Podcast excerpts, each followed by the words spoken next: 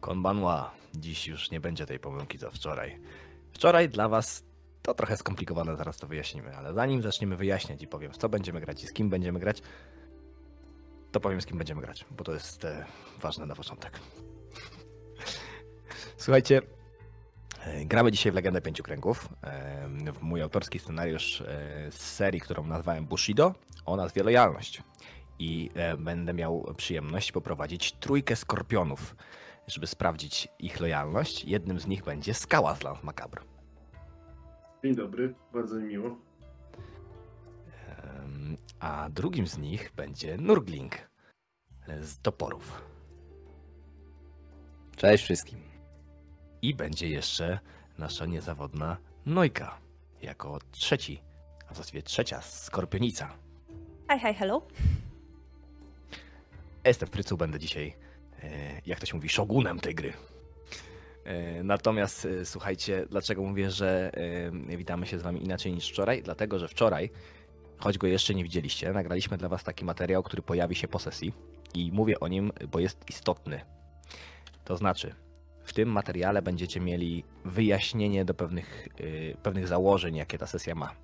To jest dosyć specyficzny scenariusz i można, go, można ten, ten materiał dodatkowy będzie oglądać albo przed sesją, czyli teraz powinniście wyłączyć streama, ale może niekoniecznie jest taka potrzeba, albo po sesji.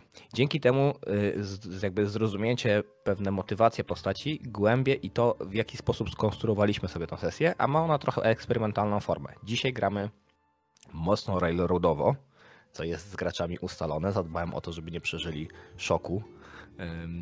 Więc y, dzisiaj będziemy grali taką sesję, która ma bardzo duży setup, czyli jest ustawiona w scenach, ustawiona w postaciach. To jest coś, co ja z graczami ustaliłem wcześniej, po to, żeby zobaczyć, jak nam się, jakie emocje nam się pojawią i jak e, gracze rozegrają pewne sytuacje, i to już jest kompletnie po ich stronie. Więc w zasadzie śmiałem się wczoraj, że dzisiaj jestem takim trochę reżyserem który sobie siedzi z tyłu, już wszystko jest napisane. Jak będzie, tak będzie. A myślę, że będzie świetnie, bo wczoraj po tym, co się dowiedziałem od pozostałych, co oni tam wykombinowali, to mam takie. No i dobrze, moi drodzy, tak żeby jeszcze dopełnić formalności streamowych, to gdybyście chcieli zajrzeć do nas na kanał, to w przyszłym tygodniu będzie się bardzo dużo działo bo jutro mamy y, kolejną z serii spin-offów z Mizu Universe w sekretach Hogwartu. Gramy dziedzictwo. Przepraszam, w, Dzieciakach na miotłach gramy dziedzictwo Hogwartu. O tak, to, to, to, to związane z całą kompanią, ale, ale troszeczkę inna historia będzie powiedziana. Jest podobno okropna podjara, więc chyba warto będzie tam zajrzeć. No jakby tytułów najlepszej serii e, roku nie zdobywa się przez przypadek. Dalej mamy, słuchajcie, Liminala, który startuje nam e, w, we wtorek, którego będzie prowadził Szwagier i tam będziecie mogli przyjrzeć się poczynaniom Harriet Dresden e, w ramach rozpoczęcia krótkiej serii o tejże postaci właśnie. A w środę wracamy do Strada. A potem to już zobaczycie, bo dużo tych streamów. W zasadzie cały tydzień gramy. Od początku do końca, codziennie. Imaginarium all the way, 24/7. No dobrze, e, to jest to. A gdybyście byli zainteresowani zajrzeniem na przykład za kulisy różnych spraw, obejrzeniem, nie wiem, em, kart postaci na przykład, to zapraszamy Was do wsparcia nas na Patronajcie. Nasi patroni mają dostęp do e, takich ekstrasów, e, które, które zapewniamy na progach dla patronów Mamy tam zaoferowane różne ciekawostki, włącznie z możliwością zagrania z nami raz na jakiś czas. I taka to właśnie sesja będzie się odbywać w przyszłą sobotę. I tak się składa, że akurat ja będę prowadził kulta bandzie zwyrodnialców. To będzie straszna sesja, zobaczycie. Natomiast yy, oprócz Patronite'a jesteśmy obecni na wszystkich innych platformach social mediowych przez Instagrama, TikToka, i Facebooka i YouTube'a, na którym być może jesteście, lub Twitcha. Więc zapraszamy Was do aktywności. Ja szczególnie, mnie to bardzo yy, nakręca, kiedy dostaję jakieś tam komentarze yy, do, do, do filmów, które prowadzę, więc zachęcam Was do tego, żebyście pozostawili po sobie jakiś ślad. Chyba już nic nie pominąłem, nagadałem się, już powietrza nie mam. A my jeszcze nie zaczęliśmy. Czy dobrze nas słychać? Dajcie znać czaty, bo to jest jeszcze istotne. Tam info, że jest ok. Wspaniale. No to co?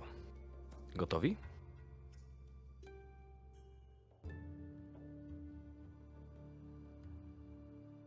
Nie słyszę. A skoro nie słyszę, to twardo rozpoczynam rozgrywkę.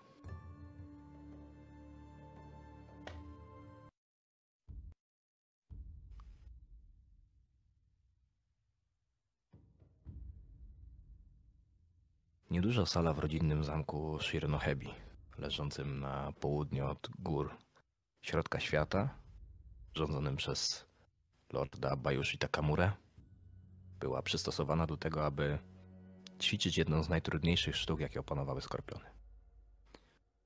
Sala wypełniona była dziesiątkami zwierciadeł, wypolerowanych elementów lub wręcz kryształowych luster, które odbijały każdy najmniejszy ruch, łapiąc go z różnych stron i z różnych kątów. Młode skorpiony były tam wpuszczane po to, żeby ćwiczyć panowanie nad swoim ciałem.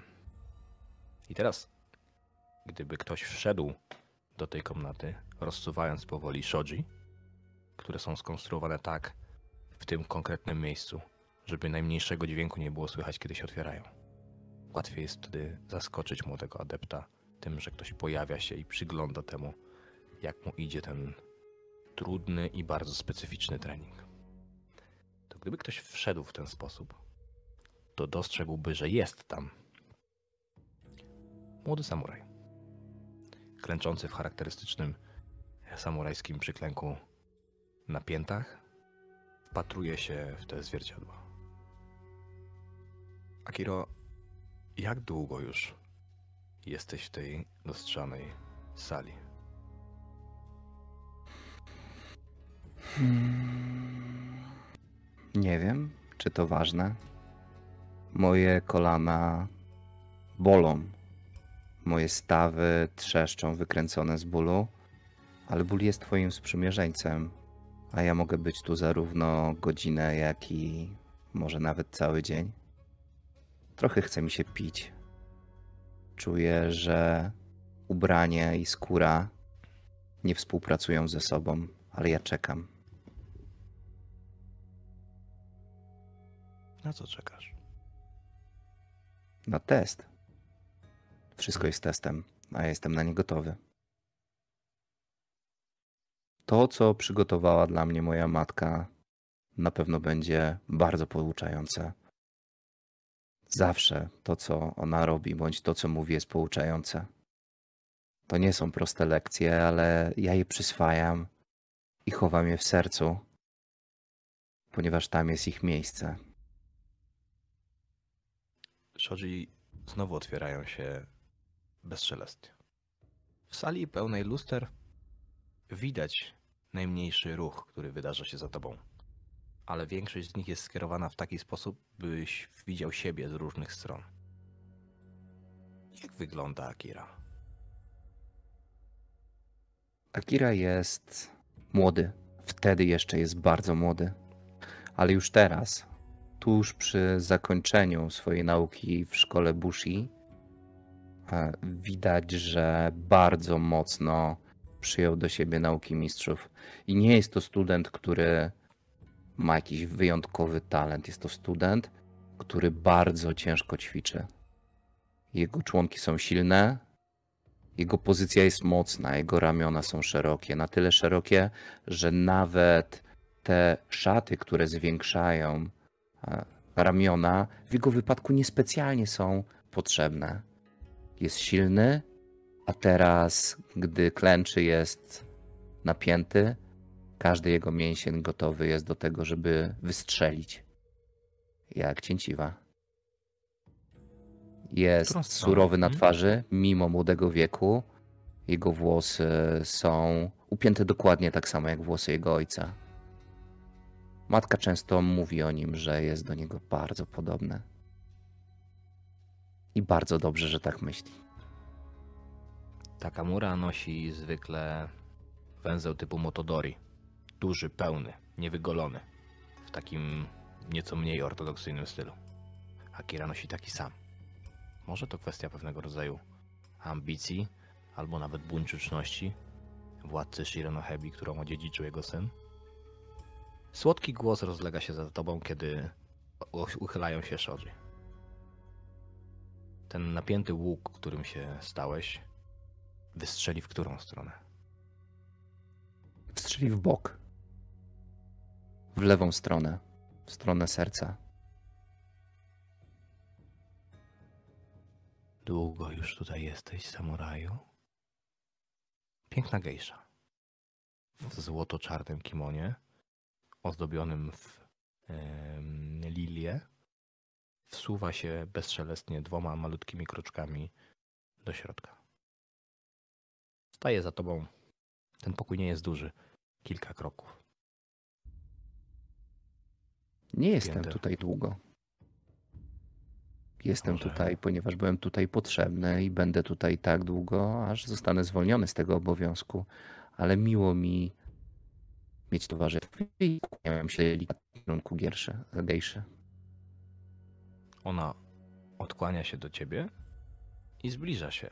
Czujesz taki bardzo charakterystyczny zapach.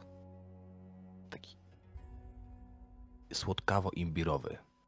Ona się zbliża. Jeden malutki kroczek, drugi malutki kroczek, trzeci malutki kroczek staje naprzeciwko ciebie i pyta cię, jak to gejszcza.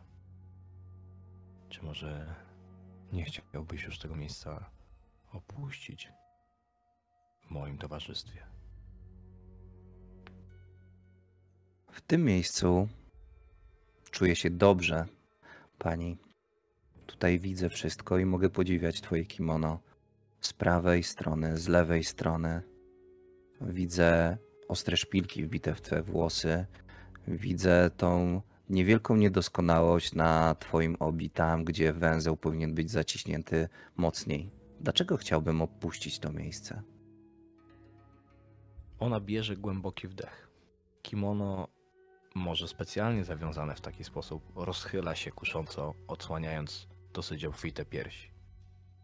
I zerka tak zalotnie, a jednocześnie niewinnie, ogromnymi rzęsami, jakby spuszczając je w dół, kierując twój wzrok naturalnie w tę samą stronę. Zapuszcza je w stronę swojej klatki piersiowej, bierze taki głęboki wdech, prostuje się, napręża delikatnie. Bo coś czeka na ciebie na zewnątrz. Jeżeli to jest zaproszenie, będę niezwykle rad. Ale nie wiem, czy miałaś okazję poznać moją matkę. Jest to cudowna kobieta. Ona niespecjalnie lubi, gdy jej synowie zadają się z gejszami. Ma o nich bardzo złe zdanie. A ja nie chciałbym, żeby stała ci się krzywda. A moja matka bardzo kocha swoich synów i wie, co jest dla nich najlepsze. I w tym momencie następuje uderzenie. Gejsza na odlew prawą ręką uderza cię prosto w policzek. Takim smagnięciem. A... I robi to mocno. Tak, że czujesz żelazisty zapach krwi w kąciku ust. I robi pół kroku do tyłu. Stoi dalej z opuszczonymi rękoma. Co robisz? Hmm. Uśmiecham się. Dziękuję pani za tą lekcję. Może moje słowa były zbyt ostre, ale stoję dokładnie w tej samej pozycji, jak stałem. Teraz jednakże te napięte mięśnie rozluźniają się, ręce spływają wzdłuż ciała i otwieram się bezpośrednio na to, co ma nastąpić, ponieważ jestem gotowy. Gejsza przyciąga lewą dłonią po swojej twarzy, po tym grubym, białym makijażu, zaróżowionych policzkach i ciągnie tą rękę od dołu do góry, łapiąc za szpilki, które ma we włosach i wyciągając je jeszcze takim mocnym szarpnięciem. Nie Widzisz, czekam, że spod tego makijażu wyłania się twarz twojej matki. nie Poznajesz czekam. te usta. i rzucam się w kierunku matki, chwytając ją bardzo mocno w pasie za kimono. I w tym samym momencie, gdy ona podnosi rękę, zakładam dźwignię, taka, żeby rzucić nią o ziemię. To będzie, to będzie wymagało rzutu na refleks, mój drogi. Zdążysz przed swoją matką, czy nie? Lepiej, żebyś zdążył, Akiro. Jak najbardziej. Rzućmy sobie na refleks. Z racji myślę jednak pewnego zaskoczenia nie będzie to prosty test. Więc zróbmy z tego dwudziestkę. Goły refleks, chyba że masz wysportowanie.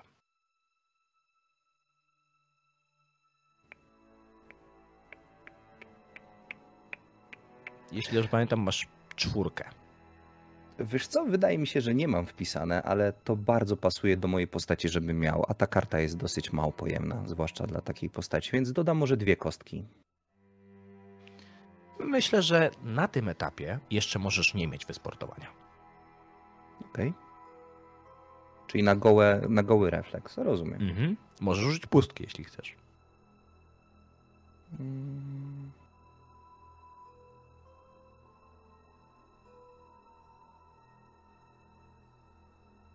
Rzucam. 24 to jest sukces.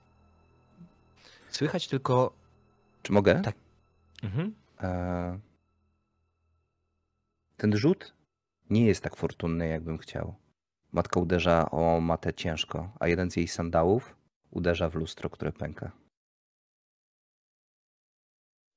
Myślę, że nie to jest najbardziej przerażające.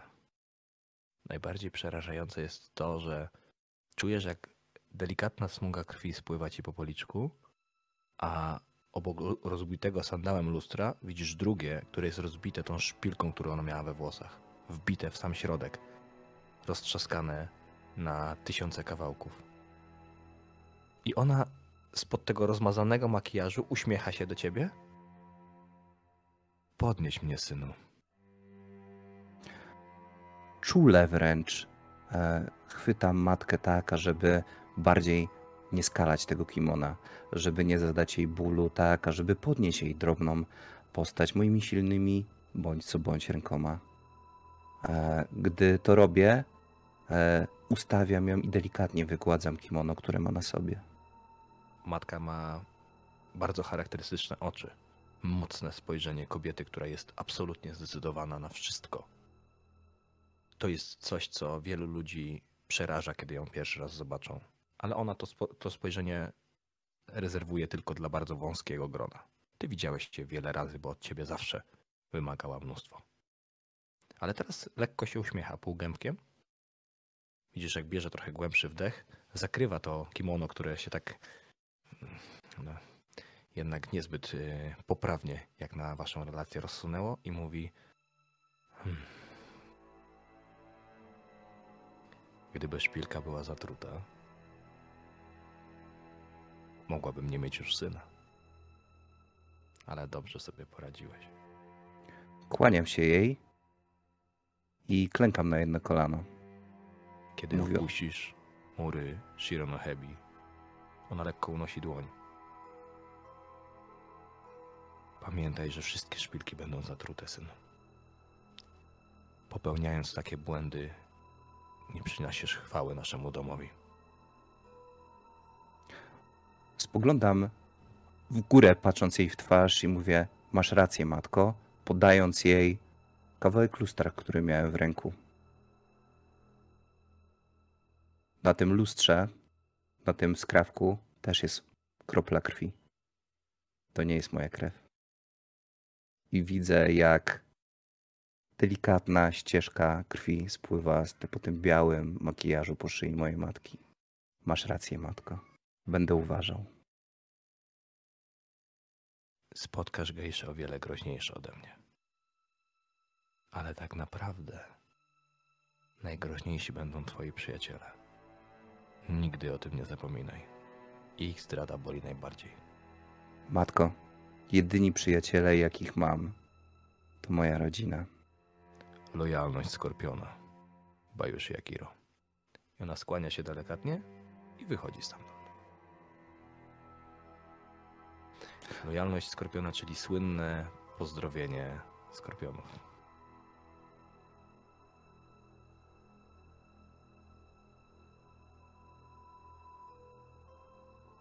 No dobrze. Poznaliśmy Akirę. Poznajmy teraz kolejnego z braci.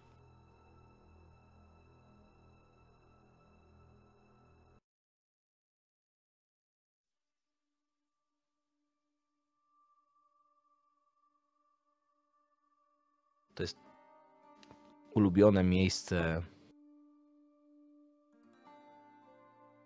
tej kobiety, którą tutaj przyprowadziłeś. Niedaleko nad tym jeziorem, gdzie mieszka biały żuraw. Niezwykły ptak, bo choć powinien być biały, to jest cały czarny. Tak się mówi na ten gatunek ptaków. Ten jest prezentem, pewnego rodzaju szczęśliwym symbolem, który tobie akurat kojarzy się dosyć nieprzyjemnie, bo przypomina ci o tym, jak daleko jesteś na ścieżce w tej rodzinie. Jak wiecznie jesteś odsunięty. A mimo tego ona najbardziej lubi przychodzić z tobą tutaj. Spogląda na spokojne wody tego jeziora, które leży u stóp zamku twojego ojca i uśmiecha się do ciebie w taki promienny sposób. Choć trudno byłoby powiedzieć, że to jest piękny uśmiech. Już nie teraz.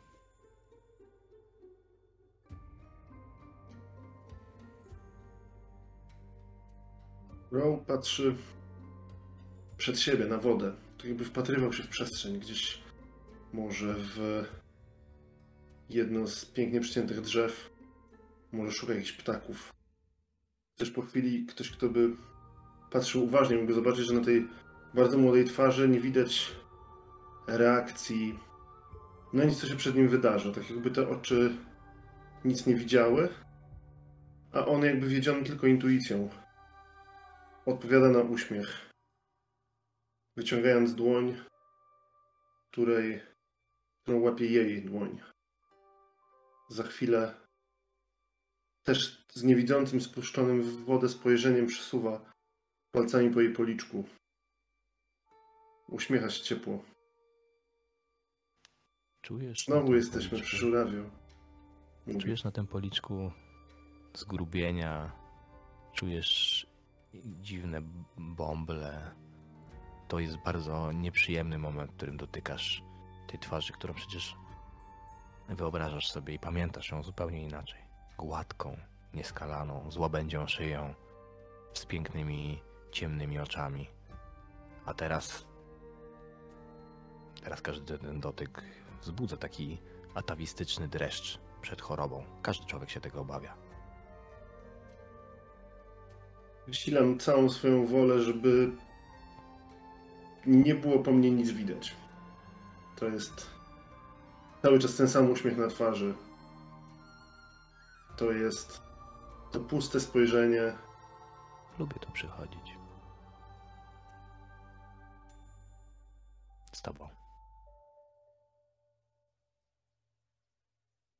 I za chwilę kurał tak jakby zdawał sobie sprawę, że nikogo dookoła nie ma, chociaż w sumie skąd może sobie zdawać sprawę.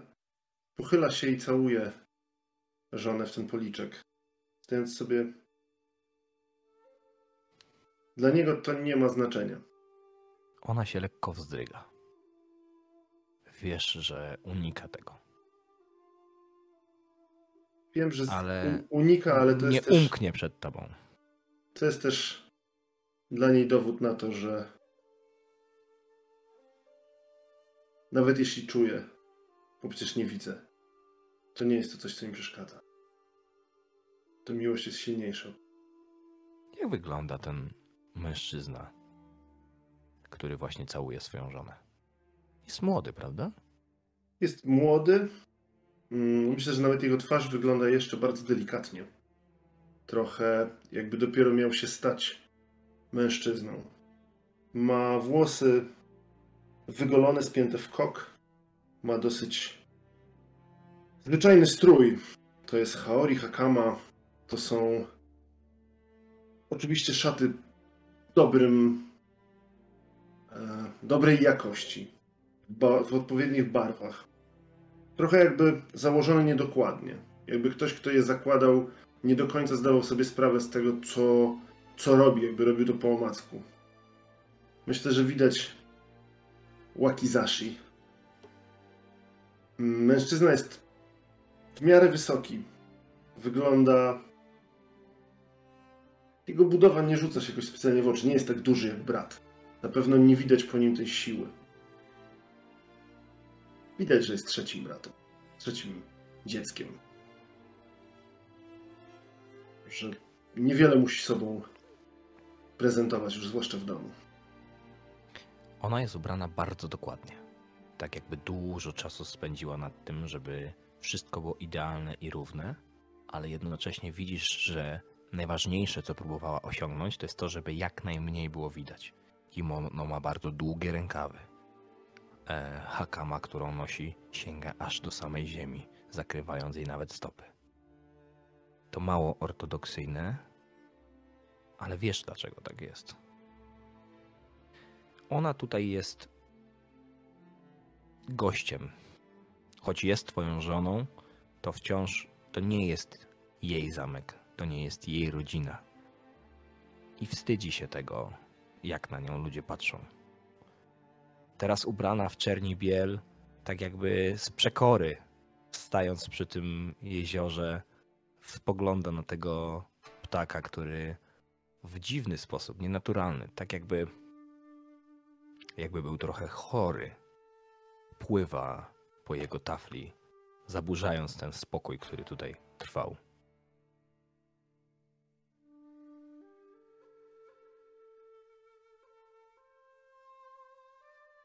Będziesz przy mnie zawsze? Jestem przy tobie. Teraz I jesteś. będę. Dlaczego? Moja matka chciałaby, żebym powiedział, że to lojalność. Ale ja cię po prostu kocham. Przecież.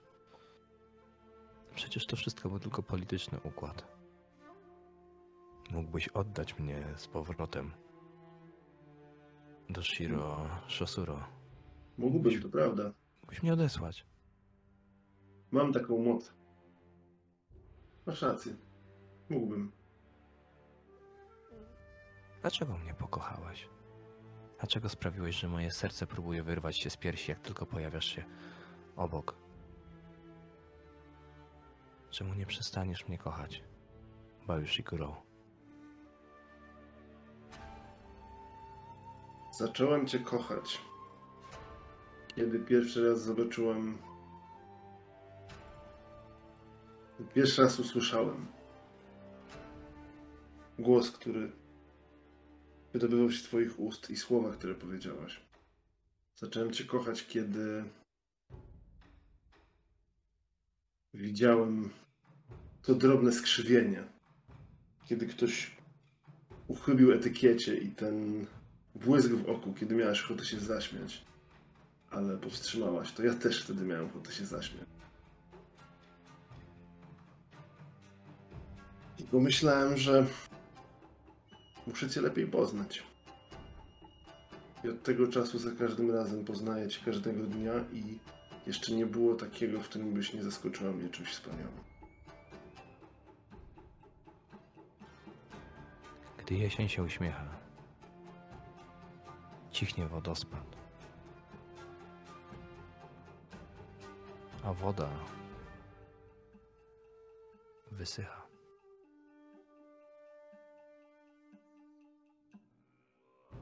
To może być jeden z moich ostatnich uśmiechów. Ale dziękuję ci.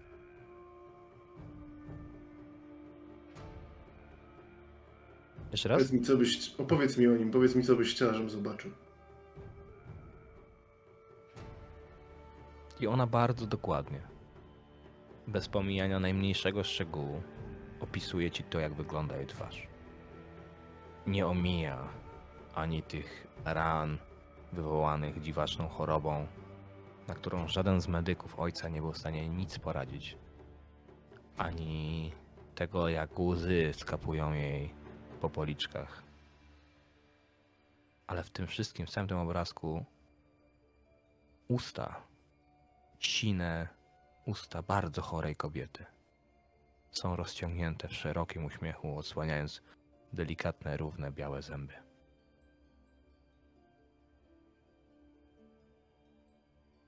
Zostawimy was nad jeziorem trzymających się za dłonie. Ty nie będziesz tego wiedział wtedy, ale to faktycznie był ostatni z jej uśmiechów.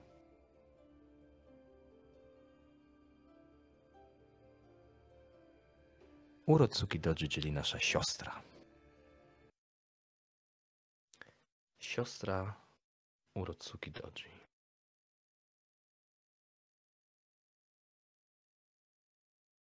Hmm.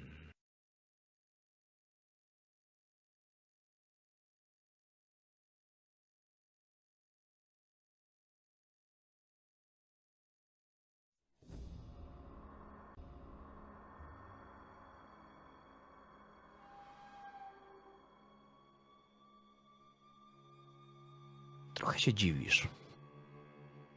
Uro. Dziwisz się temu, jak wiele jest w stanie wytrzymać ludzkie ciało.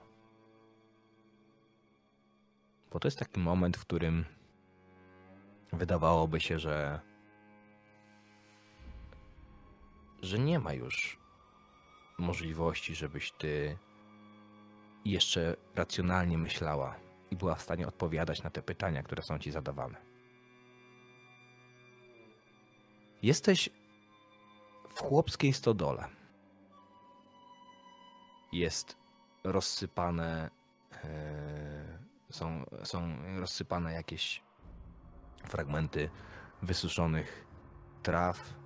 Leżą dwa czy trzy worki ryżu. Gdzieś tam słychać jakieś zwierzę gospodarcze, które domaga się paszy. Cuchnie tutaj nieco. A mimo wszystko, mimo tego dość nieprzyjemnego otoczenia,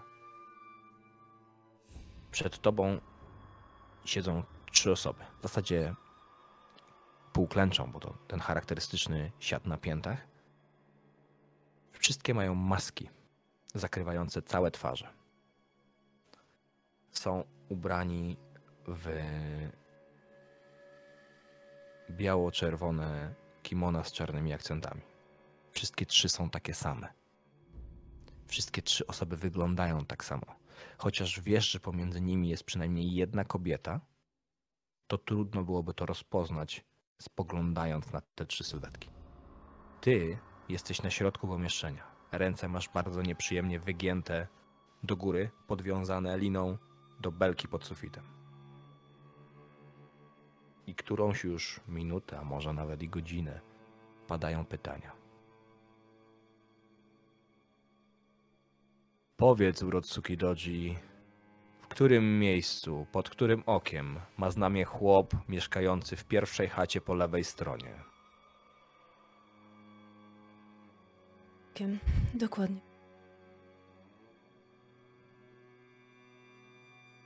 A jak wiele dzieci ma chłop, który mieszka w chacie ostatniej po prawo? Obecnie trójkę.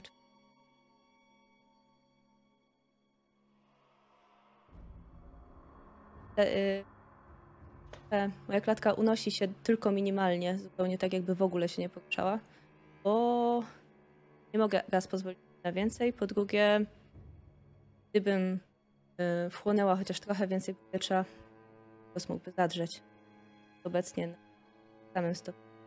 Jedyne co jeszcze robię, chyba, chyba tylko geny po matce i mój twardy charakter pozwala mi nieprzerwanie patrzeć w ich nie odwracać. Widzisz, widzisz, jak dwie maski zwracają się w swoją stronę i słyszysz, jak oni sobie głośno komentują do siebie. Nie podała dni. To prawda, liczyliśmy na więcej. Nie powiedziała, jaki kształt ma znamie. Masz rację, nie powiedziała. Bayushi Urotsuki Doji. Dlaczego jesteś niedokładna?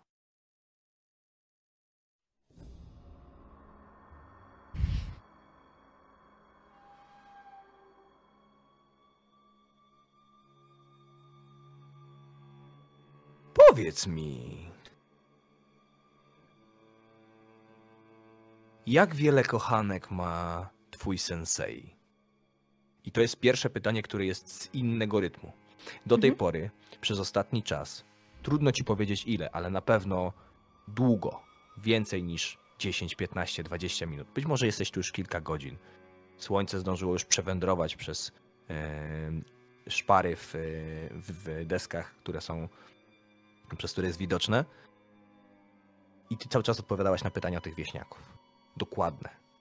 Ile dzieci, jaki wzrost, jaki kolor oczu, na którą nogę utyka, do której chaty wychodzi w środku nocy, kiedy wychodzi do lasu i jak często, i tak dalej, i tak dalej. I teraz nagle pada pytanie. Od środkowej sylwetki słychać, że to jest kobiecy głos. On jest taki lekko wibrujący, chociaż oni wszyscy swoje głosy maskują, ale słychać w nim taki lekki po, po, pobrzmienie, które tylko ty już się nauczyłaś rozpoznawać. Oni Więc ty wiesz, kto to jest. sekty. Ty wiesz, kto to jest, bo ty Dobra. wiesz, kto, kto został tutaj e, posadzony przed tobą. Jest tutaj twój sensei. I to jest bardzo ważna osoba. To jest Shosuro Aoki, daimyo rodziny Shosuro. Jest tutaj jego córka, która właśnie się do ciebie zwraca. Shosuro Benihime, przyszłość rodziny Shosuro. Oraz jest tutaj jeszcze jeden z Twoich towarzyszy. Jeden z członków Akademii, który uczył się razem z Tobą, razem z tobą który jest od Ciebie odrobinę starszy. W takim razie ja y, biorę jedynie taką chwilę, żeby nabrać oddechu. Tutaj nie ma. Honorowy.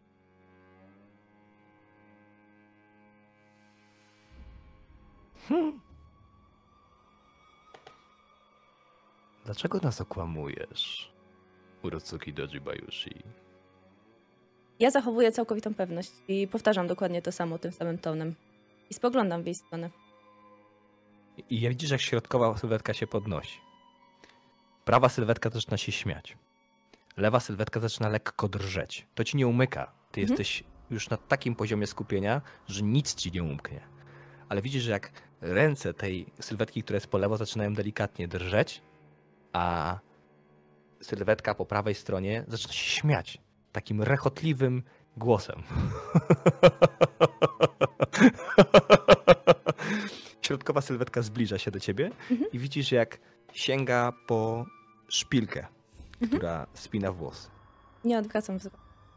A potem zaczyna ci tą szpilkę przykładać do oka. Coraz bliżej i bliżej. Dlaczego kłamiesz? Urosuki Doji. Okłamałabyś swojego sensei? Okłamałabyś mnie? W zasadzie już straciłaś z Hmm? oczu tą szpilkę, bo masz ją tak, że ci się wszystko rozmywa. Czy przyglądam się? Ja utrzymuję swoją. Poproszę cię o rzut. Na siłę woli. Hmm? Na poziomie 25. Czy nie drgniesz? W porządku. To? Może 25 to nie, może 20. Skoro tak dobrze ci to szło i utrzymałaś się swojego, to niech będzie, że będziemy, że będziemy, że będziesz miał 20. E, Siłę woli masz, jeśli dobrze pamiętam, dwa. Tak. I teraz tak. Zasadniczo możesz dodać jeden punkt pustki. Mhm. Miałabyś 3. Na trzech kostkach wyrzucić 20 nie jest łatwo. Więc zgodzę się na to, żebyś zużyła więcej punktów pustki w tym rzucie, bo on jest dla ciebie ważny, jeśli chcesz, ale pamiętaj, że te, że te punkty pustki trzeba będzie albo odnowić, albo przepadną. W takim A sensie, powiedz że mi, jakie są moimi zaletami? A, z twoimi zaletami to ci Bo może ja faktycznie mam pomóc. szczęście. Że To będziesz mogła już od- przerzucić, Okej. ale wtedy zużywasz drugi punkt pustki. Czyli przerzut też wymaga wydania. Dobra, w takim razie ja się na razie utrzymam na trzech, na trzech kostkach. I z tego zatrzymuję wszystkie trzy, prawda? Tak. Będę myśleć o szczęściu. Przerzucę. 13 to za mało. Do przerzutu mogę dodać kolejny punkt. Możesz.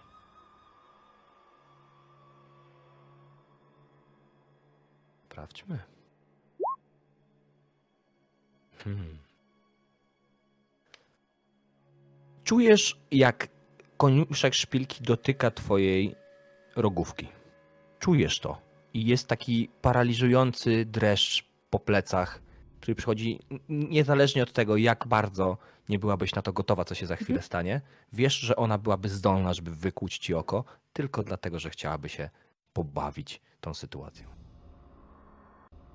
Zaciskasz delikatnie zęby za wąskimi wargami i widzisz, jak błyskawicznym ruchem ona się odwraca i ta szpilka leci wprost w gardło sylwetki po lewej. Wbija się tuż poniżej szczęki, sika jasna krew, sylwetka chwilę się krztusi i przewraca. Twój sensei ma kochanki. Ale dobrze, że nie uznałaś za stosowne, by o nich mówić. Wspaniale! Podoba mi się. Jesteś gotowa. Bajushi Urotsuki Doji. A on... Za to, że ci to wyjawił. Niech to będzie twoja lekcja, jak kończą skorpiony, które nie są lojalne.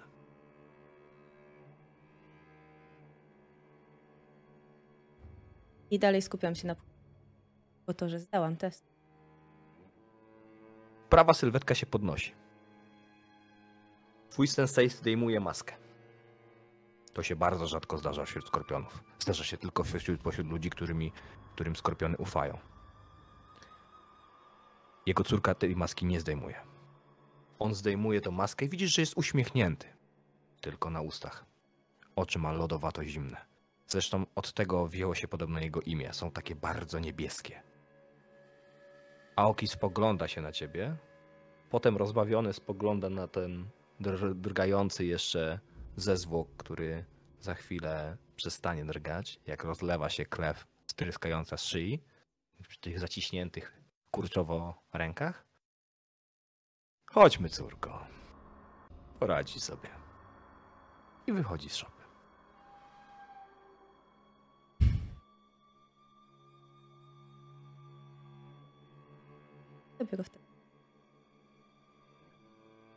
I tutaj cię zostawimy. Bo wiemy, że się uwolnisz, Urotsuki Doji. Ale pamiętaj, że lojalność jest dla skorpionów najważniejsza.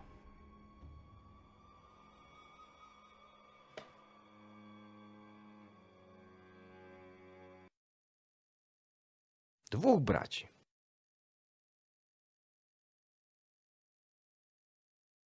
Starszy i młodszy. Jakby nie patrzeć, często zdarza się, że jesteście wobec siebie blisko, a jednocześnie tak jakbyście stali naprzeciwko siebie.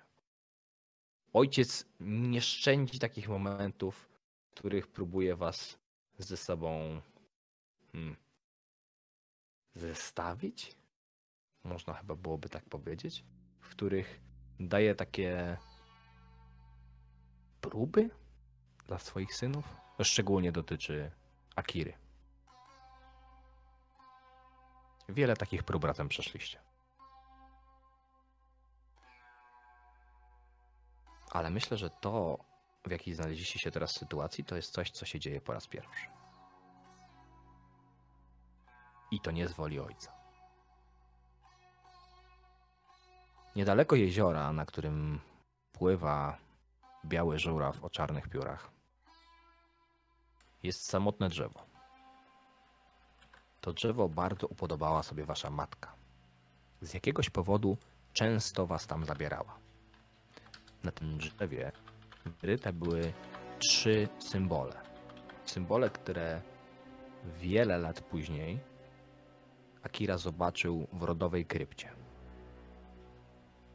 Kiedy zszedłeś tam na dół, to dostrzegłeś, że to są symbole na nagrobkach trzech zmarłych braci. Na tym drzewie były trzy takie same. Często chodziła tam twoja matka. Zabierała tam najpierw ciebie, potem ciebie i Uro. W końcu ciebie, Uro i Kurą.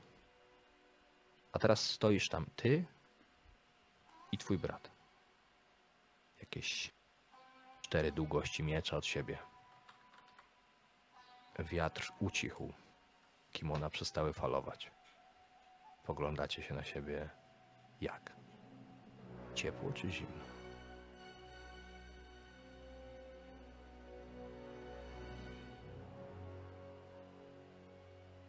Ze szczerą miłością, ze zrozumieniem, z dumą wręcz, ale i z niepokojem.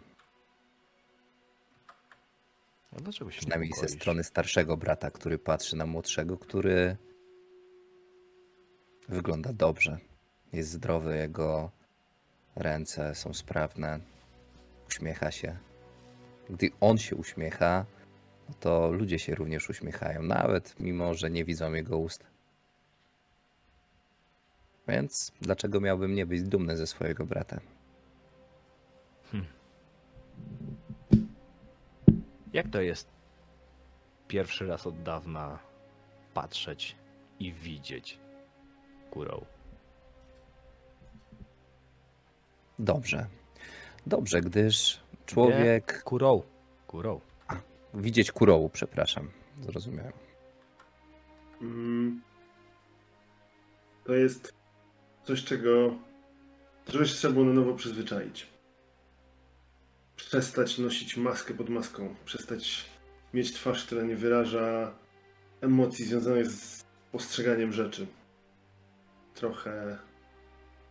Ale to było łatwe. To jest jak wrócenie do czegoś, co jest naturalne. Więc w tej chwili Kurao ma wręcz być może dla niektórych przesadną mimikę. Często widać, że cieszy go coś, co zauważył, że porusza brwiami, że uśmiecha się właśnie tak, że kąciki ust e, zastępują zasłoniętą piękną, malowaną maską twarz. Jest. Jest dobrze widzieć. To jest chyba coś, co go najbardziej cieszy. Zdziwienie na twarzach tych, którzy widzą go i nie rozumieją, dlaczego patrzy im w oczy, dlaczego zauważa rzeczy na ich stroju i zastanawiają się, czy, czy tak było zawsze. Czy te drobne uśmieszki, na które sobie pozwalali, kiedy go mijali, to było coś, co uszło jego spojrzeniu, czy nie. Kuro wygląda jakby był wiecznie rozbawiony. Dlaczego tutaj stoicie? Naprzeciwko siebie. Pod tym drzewem. Nie widzieliśmy się już długo. E, Nie widziałem bardzo ważnego wydarzenia e, w życiu mojego brata. I teraz chciałbym porozmawiać z nim, bo chyba ktoś pojawił się w jego życiu i hmm, potem odszedł. A teraz ja wróciłem z podróży. On jest tutaj, rzadko się widujemy i chcę wreszcie z nim porozmawiać z dala od matki, która ciągle knuje i ciągle patrzy, ciągle uczy, z dala od ojca, który jest surowy. Ja chcę po prostu poznać swojego brata, bo jedyne co o nim słyszę, to to, że rodzice nie są z niego zadowoleni, że stał się miękki, że stał się podatny, że hańbi honor skorpiona. Jakkolwiek absurdalnie by to brzmiało, to są słowa moich rodziców. Więc chcę sprawdzić, czy nadal mój brat jest dokładnie tym, kim był wcześniej. Zaprosiłem go tutaj, a teraz stoję. Mam szeroko rozstawione nogi. Mam w ręku boken. Widzisz, że w twoim bracie zmieniło się dużo. Wygląda inaczej niż kiedyś. Kiedyś wyglądał...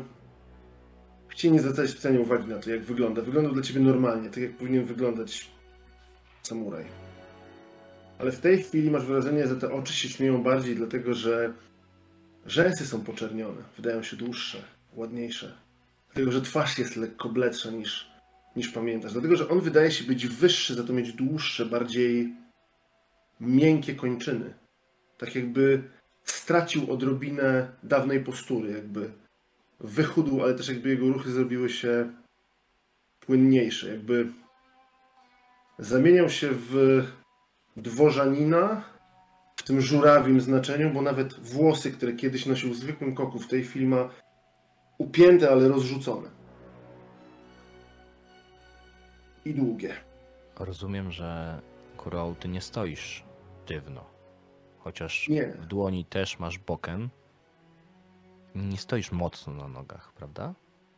Kurał stoi wręcz na, y, na sandałach. Więc widać, jak on się cały czas lekko buja na boki. Te, ten boken trzyma w ręku, tak jakby wątpił w to, czy naprawdę będzie, będzie go używał. Patrzy na ciebie i mówi: Bracie. Tłumacz to jest- chodzi. To jest wszystko, co chcesz mi powiedzieć po tych latach, których się nie widzieliśmy, miesiącach. Tęskniłem do ciebie, a ty mówisz, powiedz mi o co ci chodzi. Chciałbym z tobą porozmawiać. No i przyniosłem ze sobą swój język. Chcesz ze mną porozmawiać z bokenami w dłoniach. To świadczy o tym, że prędzej czy później dostanę od ciebie lanie. Więc pytam się, o co chodzi? To nie będę wiedział, jak z tobą rozmawiać. Dawno ci nie było. Kim jesteś tą maską? Stałem się krabem, mówię i przysiadam delikatnie na nogach, udając właśnie takiego wielkiego skorupiaka, po czym wybucham śmiechem. E, Kim ty się stałeś? Mówię, celując w ciebie bokenem, już na wyprostowanych nogach. Jestem cały czas sobą, bracie. Bo zacząłem bardziej doceniać życie, wiesz? Matka skarżyła ci się na opium? Oj, na opium, na kobiety, na pieniądze, które znikają ze skarbca i na listy, w których prosisz o coraz więcej. Opium i kobiety są drogie.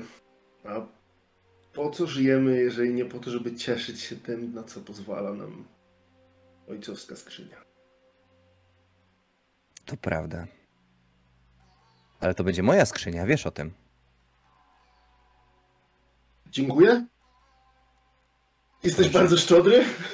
Dla ciebie jestem, będę jeszcze bardziej szczodry niż nasi rodzice. Pod jednym warunkiem. Aha, zbliża się.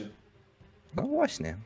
I to jakby kurał staje tylko bardziej w pozycji, jakby, jakby spodziewał się tego, że powiesz mu, że macie pokonać. E, jaki masz wyraz twarzy, gdy ci właśnie dokładnie to mówię? Wiesz, bracie, nie wszystkie kobiety są drogie. Jeżeli nie będziesz miał pieniędzy, będziesz musiał zacząć korzystać z tych mniej urodziwych. A zamiast drogiego sake i opium, będziesz musiał się skupić na używkach takich bliższych. Hmm, bliższych gadasz. Mm. Jakby i to jest atak. Powiedziałeś, Tak. masz wrażenie, że od momentu, kiedy powiedziałeś o mniej urodziwych kobietach i o tym, że nie za wszystkie trzeba płacić, coś się zmieniło w jego twarzy na chwilę. Przeleciał jakiś cień i, do, i potem już był skoncentrowany. Jak Moment. mocne to było uderzenie? To było uderzenie przede wszystkim takie, żeby trafić, nie? On jakby liczy na to, że jego szybkość cokolwiek zadziała. Tak jakby zdawał sobie sprawę z tego, że jeśli chodzi o technikę, nie może się z tobą równać, ani o siłę. To zdziwisz się, bracie, ponieważ stoi przed tobą Akira z rozbitym czołem i krwią e, płynącą z jego twarzy. Jakby zabieram z bokiem mówię... Hmm. I tak cały czas będę mógł z niej korzystać? To zależy, czy mnie pokonasz, bracie. Mówi tak, jakby w ogóle nie zauważył tego ciosu. Czy teraz, kiedy stałeś się krabem, dopiero kiedy nie będziesz się w stanie podnieść z ziemi, bę- będziesz mówił, że jesteś pokonany? Sprawdź mnie. Odpowiedź na to pytanie jest dla mnie ważna, bo nie wiem, czy dalej z tobą walczyć. A lubisz te kobiety? Kolejny cios. Ta, znowu, tylko tym razem lżejszy. I może troszeczkę wolniejszy, ponieważ on się spodziewa tego, że się nie uchylisz, ale nie ma lekkości w uderzaniu cię w twarz bokenem. Wiesz co, i wydaje mi się, że ja wyczuję e, to, że ten cios jest lekki, że jest niebywały. Yy, i najzwyczajniej w świecie tym razem ja ciebie uderzę, ale uderzę cię brzydko, niehonorowo, uderzę cię e, bezpośrednio e, rękojeścią w brzuch, tak że skulisz się. I bracie, dlaczego mnie okłamujesz po tylu latach?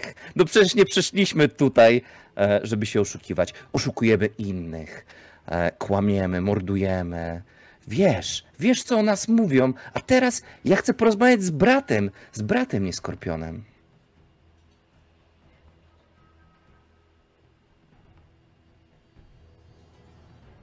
W którym momencie ci uchybiłem, bracie. Kiedy cię szukałem? Hmm. Zastanawiam się, kto sprawił, że stałeś się miękki. I widzisz bardzo nieładny uśmiech na twarzy swojego brata, bo maski on nie ma przy sobie. I tym razem się uśmiecha dokładnie tak samo jak matka. Mimo, że rysy ma ojca, to ten podły uśmiech to jest ten, który każde z nas zna dokładnie. Czy to ona była powodem tego, że tak się stoczyłeś? Kolejny atak. Kolejny Ja- atak i znowu na serio. Znowu na serio. Tym razem chcecie zamknąć. Okej. Hmm. Ale nie chcesz mnie zabić jeszcze, prawda? Nie. Nie. Kolejne uderzenie trafia e, w e, Akirę. To jest I- zdjęcie, które ma trafić gdzieś tutaj. Się. żeby- Wiesz, Mhm. zachwiałem się, widać, że ręka mi opadła. Muszę rozruszać bark i to normalny człowiek by wył z bólu prawdopodobnie. Ale twój brat patrzy się na ciebie i mówi: Może lepiej, że ona umarła.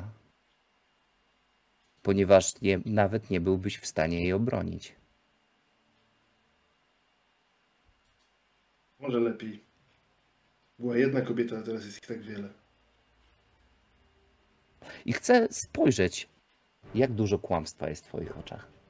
Teraz, kiedy zerwałeś z siebie już ten gniew, kiedy maski spadły. I jak wiele. Kuro. Bo myślę, że to, co powiedział twój brat, to jest. To jest to, co faktycznie możecie dotknąć. Kiedyś, kiedyś twój brat nie umiał tak kłamać. Podejrzewasz, że jest bardzo niewiele osób, które, dało, które nie dałoby się w tej chwili oszukać. Ale należysz do tych osób. To jest czyste kłamstwo. To jest ukryta za maską uśmiechniętego, wysołkowatego samuraja straszna tęsknota. A jest tam siła również? Gdzieś za tą tęsknotą. Hmm.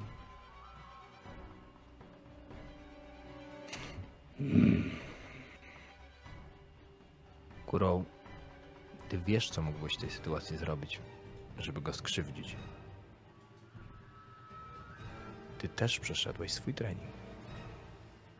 Ale jeśli będziesz chciał to zrobić, to odpowiedź na pytanie, które zadał ci Akira, czy to jest moment, w którym chciałbyś go zabić, będzie musiała być twierdząca. Jak będziesz na to gotowy, to wtedy sytuacja może się zmienić. Bo ty nie trenowałeś razem z krabami, żeby być w stanie przyjąć cios, który przed chwilą zadałeś. Ale trenowałeś inne rzeczy. Chcę widzisz. Akiro, widzisz kłamstwo w oczach twojego brata. Ale widzisz też rosnącą w nim determinację. Ten cios, który przed chwilą wyprowadził, to nie był słaby cios. Odrzucam oken. I idę do drzewa. I biorę miecz. Miecz mojego dziadka. rodowa Po czym kieruję się. Kieruję się w stronę mojego brata, tego, który mi kłamie, tego, który ciągle chowa się za maskami. I patrzę się mu prosto w oczy. Już nie ma tego uśmiechu mojej matki. Tam jest czysty ojciec, który mówi: Wybacz mi, bracie, bo cię skrzywdziłem. Jeżeli chcesz, odpokutuję za to pod twoim ostrzem i podaję ci miecz. Wiem, co straciłeś, ale wiem też, że potrafisz być tym, kim jesteś. bratem dla mnie i dla Uro. Bo kocham ciebie tak samo mocno, jak kocham ją. Wybacz mi. Widzisz, że Uro zdejmuje maskę. W tej chwili widać ten uśmiech, który wydaje się bardzo szczery. Ciężko powiedzieć, czy, nie, czy to jest rozbawienie związane z tą rozmową, czy może cały czas udaje, że się śmieje, ciężko powiedzieć. Myślę, że nie mniej, ale nie mam ci tego za złe. Rodzice chcieli zrobić z nas swoje kopie. Ojciec chciał, żebyśmy byli twardzi, a matka, żebyśmy byli zabójczy. Mi się wydaje, że obydwojgu się udało. Ale ja nie jestem swoim ojcem. Ty nie jesteś swoją matką, a razem będziemy mogli złamać ten świat jak trzcina. Pytanie, czy mi pozwolisz? Czy zrobisz to ze mną, bracie? Zawsze przy tobie i jak zrobisz jakieś głupstwo, zrobisz się wystarczająco sprytnie, pozwolę ci wszystko zwalić na mnie. A więc będziesz lojalnym skorpionem. Tak długo jak ta skrzynia będzie otwarta. Mhm. Chowam miecz. Odpowiednio najpierw nacinając go, bo on już był wysunięty, tak na odległość kilku centymetrów, żeby błysnął w słońcu. Nacinam palec, przecieram ostrze, żeby no, miecz mógł napić się krwi. Chodź, bracie, zmówimy modlitwę w tym miejscu, do którego zawsze nosisz kwiaty. Chodźmy. Dziękuję. I on idzie z lekkim krokiem. Jakby nosił te kwiaty bardziej z obowiązku niż w związku z jakimś udziałem. Ja idę za bratem i absolutnie nadal nie wiem, czy ta lojalność, której mówił, której ja mówiłem, będzie możliwa. Ale dowiem się. Bo to mój brat, ja go szczerze kocham. Katana napiła się krwi. Chowasz ją cykiem do saja i używałeś tego miecza setki razy, Akira. Wcześniej, w trakcie treningów, był taki moment, w którym trzeba było dobyć ostrza, w którym kata nie były ćwiczone już pokenami. Potem zdarzyło ci się też odbierać nim życie. Pierwszy raz słyszałeś jęk. Katana śpiewa, kiedy się ją wyciąga. Ona ma swój głos. Ma głos, kiedy się wyciąga i ma głos, kiedy się chowa. I w tym, co usłyszałeś, słychać było jęk, kiedy chowała się ona do Saja. A ta ozdobna cuma, cuba pokazująca jeźdźca pędzącego w jedną stronę i z drugiej strony, tak jakby odwrócone są te e, sylwetki, miała przedstawiać twojego dziadka, jego zwycięstwo tej słynnej bitwie, w tej szarży, której zasłynął. Kiedy stałeś za kurą, przysiągłbyś, że dziadek na ciebie spogląda. Ale nie byłeś pewien, czy jest zadowolony, czy nie. Jeśli mogę jeszcze jedną rzecz dodać. Kurą, kiedy odwrócił się plecami i otworzył sobie wachlarz, żeby wyglądać jeszcze bardziej nonszalancko. Jeśli ktoś by patrzył na niego, tak jak on wie, że jego brat go nie widzi, widziałby bardzo dużo niezadowolenia na jego twarzy. I gdzieś w myślach sobie do głowy pozwoliłeś zobaczyć swoje emocje. Jeszcze wiele przed tobą treningów.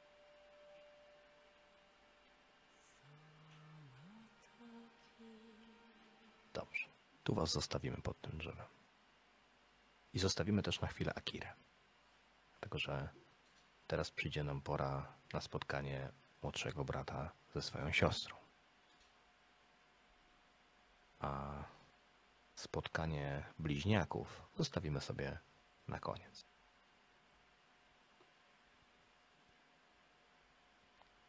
Uro, dostrzeżesz. Tylko pytanie, czy to jest coś, na to ty czekałaś? Czy nie? Dostrzeżesz, jak twój brat po raz kolejny zresztą opuszcza mury Shironohebi i udaje się pomiędzy budynki, które otaczają zamek. Od nich rozpościera się takie miasteczko, którym zarządza twój ojciec. To centrum handlu, na którym potęga Shironohebi została zbudowana. A ja po raz kolejny zresztą ruszę cieniem.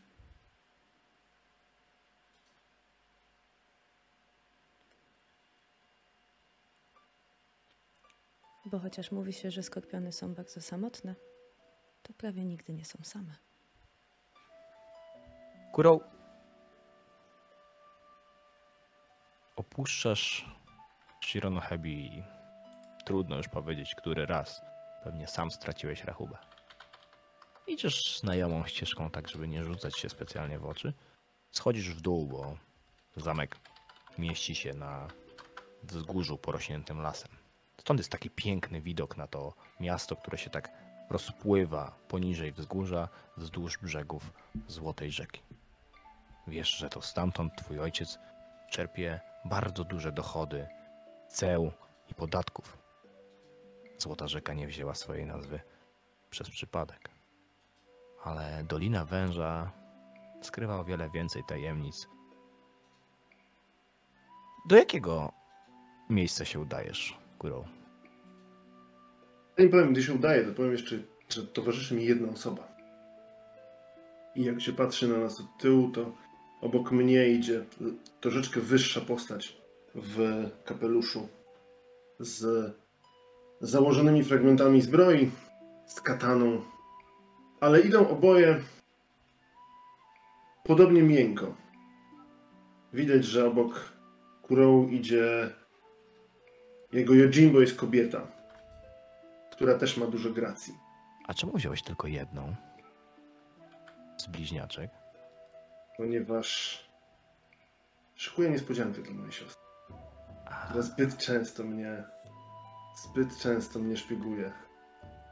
I choć wiem, że nie powinienem, coś we mnie każe składać jej psikusa. Dlatego bardzo mocno dbam o to, żeby widziała moje plecy. Plecy, na których jest wyhaftowany piękny czerwony koń na czarnym tle. Bardzo charakterystyczne kimono.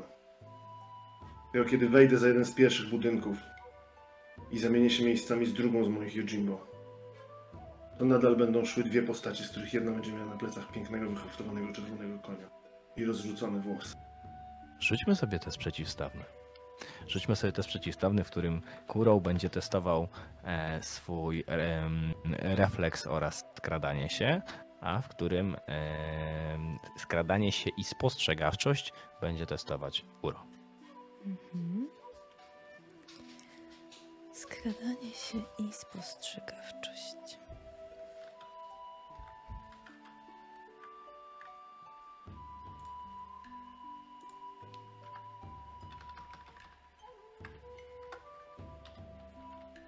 E, czy ja mogę zadeklarować podbicie?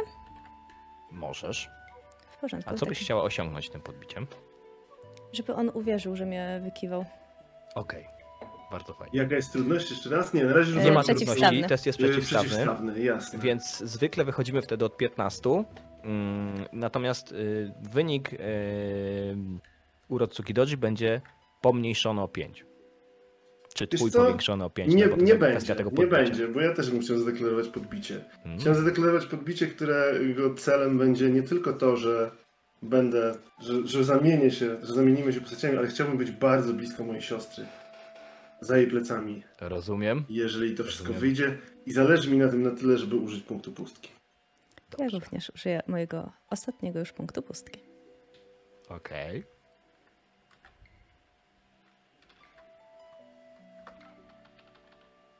I Jak rozumiem, zachowuję tyle, ile mam spostrzegawczości plus. ym, Nie, tyle ile masz. y, tak, spostrzegawczości. Plus Przepraszam. punkt pustki. Mhm. Mhm. O, jesteś dobry, mój bracie. Wywaliło mi rola. Momencik. Poszło mi tak to- super, że to się... wynik, który będzie łatwo przebić. Widać, że Nie być będzie. może nie jest biegły w sztuce miecza, ale za to w sztuce znikania już jak najbardziej tak. Zaraz zobaczymy. Jeszcze sekundkę, bo mój rol się przeładował. Mhm. Więc jeszcze raz.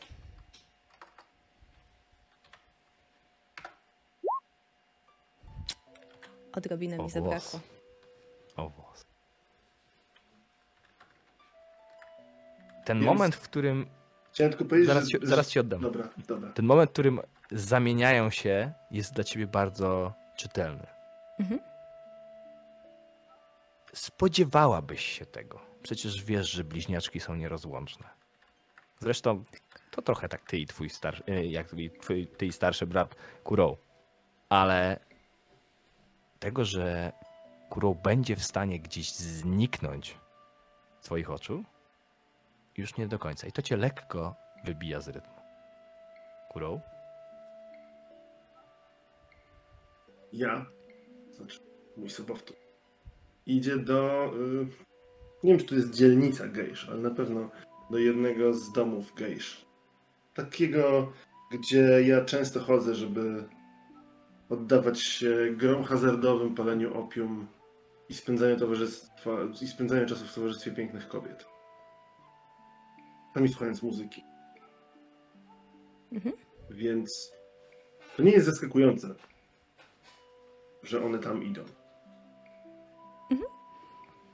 Więc yy, w sumie, jeżeli jesteś blisko, to dostrzeżesz zapewne zawahanie. Znaczy, na pewno możesz odczytać, że się zorientowałam, ale yy, szukam cię wzrokiem. Jeszcze cię nie dostrzegłam. Myślisz, że znowu idą bawić się wśród gejsz? Spoglądam jest- na ciebie.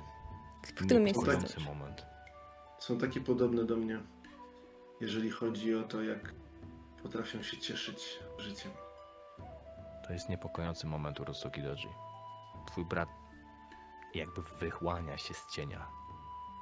Tak jakby odkleił się od ściany, która po prostu ze względu na to, stąd pada słońce, była schowana w mroku. To oznacza dla mnie ma na trzy sobie rzeczy. kimono.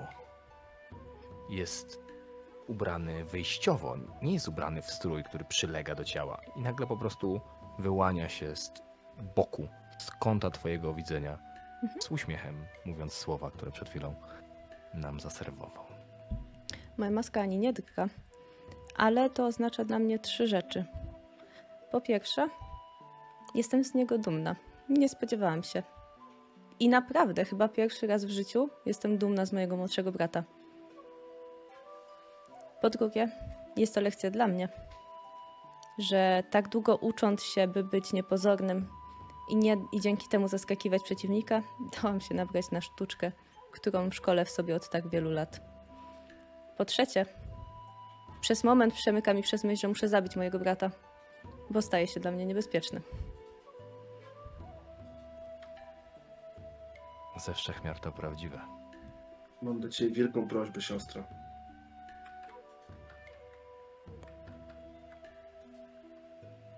Spoglądam na ciebie. Masz moją uwagę. Nie, nie mów mi. Bo jest jeden cel, dla którego uczyłem się tych rzeczy. Wyjaw mi go. Aby nikt nigdy nie wiedział, w którym z domów uciekł mnie szukać, i żebym miał spokojne noc. Jeżeli ktoś się o tym dowie, mogą zacząć sobie wyobrażać rzeczy. Że jestem skorpionem i moje zdolności można jakoś wykorzystać. Chodzi mi o coś przeciwnego. A zrobiłem to tylko i wyłącznie po to, żebyś wiedział, że nie trzeba się o mnie martwić. Zawsze zdaję sobie sprawę, kiedy ktoś idzie za mną. I zawsze staram się, nie wiedział, gdzie ja pójdę. Nie szukam w nikim wady. Ale jeżeli ktoś szuka jej ze mną, to nie znajdzie. To nie znajdzie mnie. To nie wspaniałe? Radują mnie Twoje słowa. Dobrze mi jest to słyszeć. Cieszę się, że nie próżnowałeś przez ostatnie lata. Będziesz mi dzisiaj towarzyszyć, prawda? Czy to coś dziwnego? To chodźmy. No i odwracam się swobodnie, aczkolwiek ta swoboda jest y, wyuczona. Ona jest zawsze sztuczna. Ja, jeżeli umiesz dobrze czytać ludzi, a być może po prostu spodziewasz się, bo tak jesteśmy szkoleni, ja nawet jeżeli można powiedzieć, darzę cię jakąś y, dozą zaufania, to nie, nigdy nie jest to zaufanie na tyle, by nie spodziewać się, że możesz chcieć mnie zabić. Kiedy zejdziecie w dół wzgórza, dotrzecie do miasta, gdzieś tam e, już w tą gęstszą zabudowę, nie w te uliczki, w których się spotkaliście, kiedy faktycznie dotrzecie do wybranego przez skórą domu gejsz, będą tam już czekać rzeczywiście bliźniaczki. Wejdziecie do środka. Gospodarz będzie bardzo uniżony postara się nie zwracać uwagi na to, że jesteś tutaj kurą w towarzystwie kobiety, której nie przystoi tu być. Chyba, że uznasz, Uro, że chciałabyś wystąpić w innym anturażu. Oczywiście, że tak. W jakim? Mm, Myślę, że chciałabym się upodobnić do. Bo jak wyglądają te twoje przyboczne? Powiedz mi, twoje Yojimbo. Są przebrane za mężczyzn? No one nie są przebrane za mężczyzn, ale są ubrane po męsku. Są ubrane jak Jimbo. Mają To są zbroje, samurajko. są samurajko. Mhm. Wyglądają identycznie. Aha, bardzo ładne. rozumiem. Pozwalają sobie na odrobinę zaznaczenia kobiecości w rysach twarzy, ale jest to coś, co są w stanie szybko zasłonić e, kapeluszem, jeżeli uznają, że taka jest potrzeba. W takim razie nie. E, Myślę, że jeżeli to na szybko możliwe, chciałabym przyjąć bardziej męską postać. W sensie jedną z męskich masek, nie? Kilka minut będzie ci Mhm. potrzebne, ale myślę, że brat na ciebie zaczeka. Naturalnie. Wchodzicie zatem nie niepokojeni do wnętrza domu gejsz. Zostajecie posadzeni w najlepszej sali. W końcu Kurą jest już tutaj kojarzony. Od razu pojawia się Sake, pojawiają się gejsze, które na razie nienachalnie kręcą się dookoła, prezentując swoją umiejętność. Jedna z nich gra na instrumencie w rogu, inna zaczyna parzyć herbatę. To nie ceremonia, ale wciąż miło jest popatrzeć na te skoordynowane ruchy, na parę unoszącą się z czajniczka. I teraz poprosiłbym was oboje o rzut na ostrzegawczość. Mhm. Przy czym Kurą będzie rzucał na 30, a mm, Uro będzie rzucała na 20.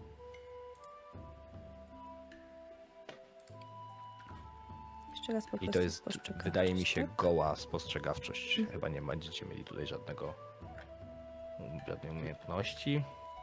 To jest woda i pos- i spostrzegawczość, tak? Nie, nie, nie. Po prostu spostrzegawczość. Tyle, ile masz spostrzegawczości. Okej. I ile zatrzymuje? Też tyle samo? Mm, tak. Nie, zabrakło mi jednego punktu. To nie jest mój dobry dzień. Mi zabraknie więcej. Zatem i tak zorientujesz się pierwszy, ale już za późno. Najpierw niech nam Kurą powie, jak wygląda ten twój rytuał, jak wygląda ten twój ceremoniał, kiedy już się tu pojawiasz. Po co tu dzisiaj przyszedłeś? Najpierw zawsze gospodarz wie, żeby kiedy przyjdę, kiedy zaczynam się uśmiechać do gejsz, kiedy słucham trochę gry, trochę zaczynam prowadzić jakąś niezobowiązującą rozmowę, zaraz pojawia się przede mną Sakę. Ja po tym, jak uraczę jest. się pierwszym, drugim, e, drugą czarką, gdzieś w zasięgu mojej dłoni pojawia się fajka. Już z opium i węgielek, żeby ją przypalić. To jest moment, w którym ja zostawiam przy sobie tylko tę gejszę, która gra i spokojnie pozwalam sobie odpłynąć. Wiedząc, że. Czy nie wiedząc, ale mając przekonanie, że w mieście mojego ojca, wśród jego sługów, kiedy moje przyboczne stoją przy wejściu, nic mi nie grozi. Albo myślę, że mi nic nie grozi, albo chcę, żeby coś mi groziło, tylko nie chcę być na to gotowy. Kiedy, kiedy ten gospodarz podaje ci fajkę z opium, zauważasz, że jego ręka jest lekko spocona. Że on jest troszeczkę zdenerwowany. Pociągasz pierwszy i zaczynasz mu się, pi- pierwszy buch i zac- zaczynasz mu się przyglądać nieco uważniej. To jak on odchodzi, w jakim tempie, gdzie się kieruje. Zaczynasz to od razu w głowie sobie obracać, bo coś jest nie do końca tak, jak być powinno. Ale ta substancja lekko przytępia, odsuwa cię od tego niebezpieczeństwa. Tak jak powiedziałeś, czujesz się tutaj w miarę bezpieczny. Uro, ty też jesteś spóźniona. Być może to dlatego, że jesteś ciągle zaskoczona tym, co się stało z twoim bratem. Analizuję każdy to- krok. Ja obracam w głowie ostatnie dni, każdą godzinę, minutę, krok za krokiem. Gdzie I popełniam to cię błąd. rozproszyło. Mhm. Gejsza, która gra, nagle się podnosi. I robi taki ruch, jak zrobiła wiele lat temu wobec waszego starszego brata. Pociąga od dołu i przesuwa po twarzy, rozmazując makijaż. I widzicie wściekłe oblicze waszej matki. Słychać brzdęk, jak upada niesiona czarka przez gospodarza. On pada na kolana i przykleja się czołem do podłogi. Ona patrzy się z wyciągniętą głową w stronę twoją, Urotsuki Doji i mówi lodowatym głosem, tak jak zwykła się do ciebie zwracać. I dawno nie słyszałaś, żeby mówiła inaczej, ale też dawno nie słyszałaś, żeby była taka wściekła, jak teraz. Wyjdź. Zawiodłaś. Ja bez słowa powstaję. Y, Rzucam bratu ostatnie spojrzenie i wychodzę. Jakie to jest spojrzenie? Mm. Czujne, w sensie to jest takie. To jest czujność. Czysta czujność. Ron rzuca takie spojrzenie, jakby chciał powiedzieć, głupio wyszło. Kuro, a ty na twarzy matki widzisz uśmiech swojego brata. Wtedy, kiedy stał przed tobą z Bokenem. Ten perfidny uśmieszek, który mu towarzyszył. Tylko Zmieniam pozycję. Już w nie jego jestem oczach- w jego oczach było coś innego. W jego oczach mogłeś dostrzegać faktycznie to, co mówił. Cię kocha, że jesteś dla niego ważny, że przyszedł tutaj, żeby stawi- żebyś stanął przed trudną próbą, ale nie dlatego, że chciał dla ciebie źle. W matki oczach widzisz pogardę i to jest takie spojrzenie, w którym ona tego nie ukrywa zbliża się powoli do ciebie, sięgając do włosów. Czarne loki rozsypują się, a pozłacana szpilka obraca się w jej palcach szybko i sprawnie. Ona przyklęka i mówi: Za wiele błędów, Bojushikuro. Za wiele przynosisz hańbę tej rodzinie. I tutaj sobie tą scenę utniemy. Żeby przejść do sceny o zupełnie innym charakterze. Dlatego, że teraz znajdziemy się na, jakby w trakcie czego co jest dla Wybaczcie, ale widzę, że się wykrzaczyła jedna piosenka, zależy mi na bardzo konkretnej. Mm, Co jest, coś, co jest dla skorpionów niezbyt powszechne. Rzadko się myśli o skorpionach tej kategorii. W kategoriach zabawy. Festiwalu. Wyobraźmy sobie bowiem Shironohebi. zamek na wzgórzu, rozpościerające się pod nim miasteczko, złota rzeka, wolno toczy swe wody i mnóstwo, mnóstwo ozdób. Porozwieszane e, chorągiewki, wszędzie kolorowe malowane lampiony, ludzie w odświętnych strojach zmierzający pod górę. Na zamku bowiem odbywa się bardzo istotna ceremonia. Musimy się cofnąć trochę od tych wydarzeń, przypomnieć sobie coś, co działo się lata wcześniej, zanim jeszcze Urotsuki Doji wyruszyła do Akademii Shosu- Shosuro, zanim Akira wyruszył do dojo w Gyuden Bayushi, to w życiu każdego samuraja przychodzi taki moment, w którym musi przejść Genpukku. To wręcz uświęcony rytuał wejścia w dorosłość, który w przypadku tej dwójki wydarza się naraz. To bliźniaki. To specjalny dzień dla wszystkich skorpionów. I choć uchodzicie za zdradzieckich, tajemniczych i kłamliwych, to gempukku skorpiońskie polega na tym, aby zaprosić jak najwięcej gości. Jest otwarte. Może w zasadzie na nie przyjść każdy z mieszkańców miasteczka, choć oczywiście żaden z nich nie jest na tyle głupi, by porwać się na wchodzenie między samurajów, ale ci co drobniejsi samurajowie, którzy służą lordowi Takamurze, jak najbardziej już pozwolą sobie, żeby się pojawić, korzystać z tych wszystkich uciech, frykasów, z darmowego alkoholu, którym będzie się można napić na cześć dwójki młodych skorpionów wchodzących w dorosłość. W reprezentacyjnej sali Shironohebi zobaczymy tłumek osób poruszających się wokół ustawionych mm, tutaj takich stolików, na których są podane czarki, parujący ryż, pyszne potrawy tw- wytworzone przez kucharzy Lorda Takamury. Zobaczymy też Urotsuki Doji i Akirę. Wy dostaliście bardzo, bardzo specjalne zadanie tego dnia. Każdy z gości, każdy absolutnie, musi zostać przez Was obdarowany prezentem. I bardzo istotne jest to, że mile widziane byłoby, gdyby to były prezenty wykonane własnoręcznie. Mogą to być drobiazgi, ale chodzi o pewnego rodzaju gest. Ważne jest to, jak go wręczycie, komu i co. Z racji tego, że każdy może przyjść na to wydarzenie, mogą się pojawić tutaj ludzie, których w ogóle nawet nie znacie. Istnieje pewna pula prezentów przygotowanych wcześniej. Co do nich, wszyscy wiedzą, jaki jest zwyczaj. Nikt tutaj nie oczekuje, że to będą spersonalizowane prezenty. Po prostu to są takie wytrychy, których możecie wykorzystać, jeśli pojawi się, pojawi się ktoś, kogo się nie spodziewaliście. Powiedzcie mi, Akiro i Uro, kto tutaj jest na tej sali?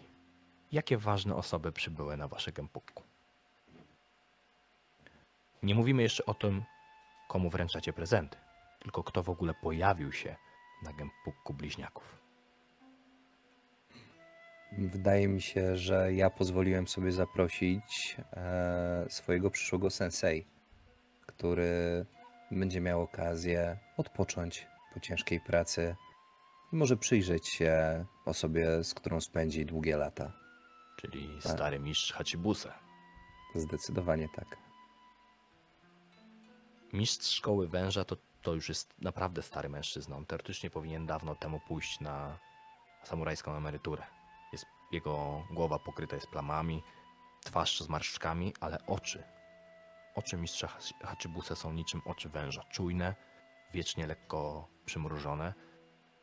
I kiedy zobaczyłeś go po raz pierwszy, kiedy wchodził do tego pomieszczenia, a przecież wiele już dni spędziłeś razem ze swoim ojcem, ucząc się o tym, jak być wojownikiem, to zauważyłeś, że rusza się inaczej niż wszyscy, których do tej pory widziałeś. Spodziewałbyś się starca. Spodziewałbyś się kogoś, kto nie jest sprawny. On płynie. Porusza się w tak dziwny sposób, że nie za bardzo jesteś w stanie przewidzieć, co za chwilę zrobi. A wydaje się być bardzo jowialny. Popija sobie sakę, Widzisz, jak bez większego skrępowania uśmiecha się do niektórych kobiet obecnych na sali. Kogo jeszcze, Akiro? Hmm, Zdecydowanie wydaje mi się, że e, zaprosiłem tutaj. E, hmm, To ty się zastanów. A daj mi chwileczkę, bo a zapytamy chyba o wiem, Uro. ale nie wiem, Mhm. jak to ubrać słowa. Uro, a jakich ważnych gości ty byś chciała tutaj zobaczyć? Jako, że to jest dość specjalna uroczystość, ponieważ Bardzo jesteśmy specjalna. bliźniakami i jesteśmy dwójką skorpionów, to ja postąpiłam nieco nieco inaczej, mimo że przeważnie y, uczono mnie, by stać w cieniu i temperować. Ja bym bardzo chciała zobaczyć matkę skorpionów. Bajushi Kachiko, matka wszystkich skorpionów. Tak, bo Masz moja szczęście, młoda Urotsuki Doji, dlatego że jest ktoś na zamku, w, znaczy w Shironohebi, na zamku węża, kto ma dobry kontakt z matką wszystkich skorpionów. I to jest twoja matka.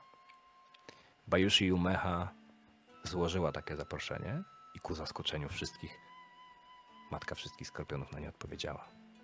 Kiedy pojawiła się pomiędzy gośćmi, wszyscy wstrzymali oddech. Większość starszych skorpionów, tych, którzy mieli okazję już ją poznać, wstrzymała oddech ze strachu, bojąc się, co ona zauważy i jak postanowi to wykorzystać. Ci, którzy jej jeszcze nie mieli okazji poznać, widzieli tylko absolutnie oszałamiająco piękną kobietę, której kimono skrojone jest w taki sposób, że wygląda jakby płynęło. Trudno nawet powiedzieć do końca, jakiego on jest koloru.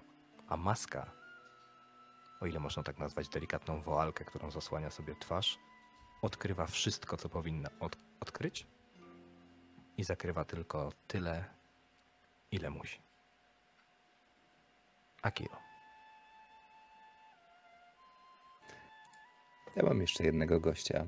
Jest to starzec, który zdecydowanie jest Heiminem.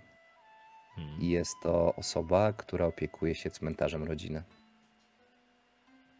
Tak, ażeby każda osoba, która tutaj była, pamiętała o tym, że w pewnym momencie przyjdzie na nią dzień.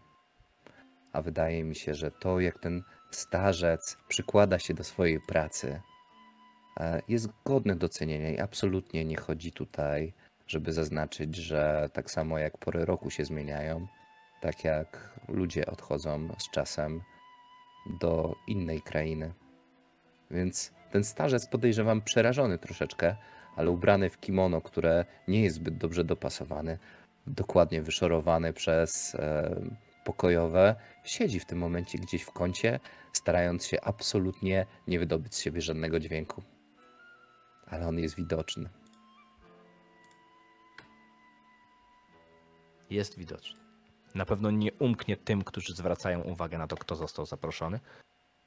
Człowiek, który w zasadzie jest zbyt blisko eta tych, którzy są nieczyści, by można było na nie, obok niego przejść obojętnie, to bardzo kuriozalny wybór na gościa na Gempukku, ale przecież może się tutaj pojawić. Każdy może.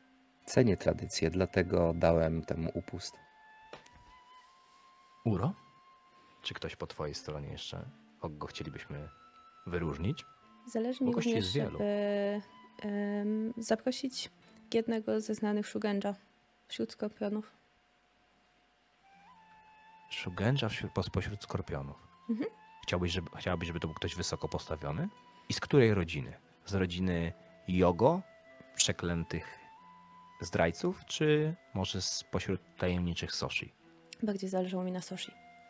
Na Soshi. Gempukku. Mhm. Myślę, że tu będzie w takim wypadku, to będą dwie osoby. Ojciec i syn. Chciałabym więc zaprosić obu. Jednym z nich, który byłby pewnie jednym z najważniejszych gości tego Gempuku, gdyby nie obecność Matki Skorpionów, będzie Soshi Shinpei. Daimyo rodziny Soshi. A drugim jego syn, który jest niewiele od ciebie starszy, ale już jest po swoim Gempuku, dumnie nosi Daisho przy boku. Choć w zasadzie nie Daisho, a sama Wakizashi. Ale to mogłoby umknąć tym, którzy nie znają samurajskiej etykiety. Soshikira w czarno-złotym kimonie. Jego ojciec raczej w szarościach. Bardzo skromnie. No dobrze. Na tej sali wiele się będzie działo tego wieczora. I ceremonia będzie trwała długo. Ale nas interesują bardzo konkretne momenty.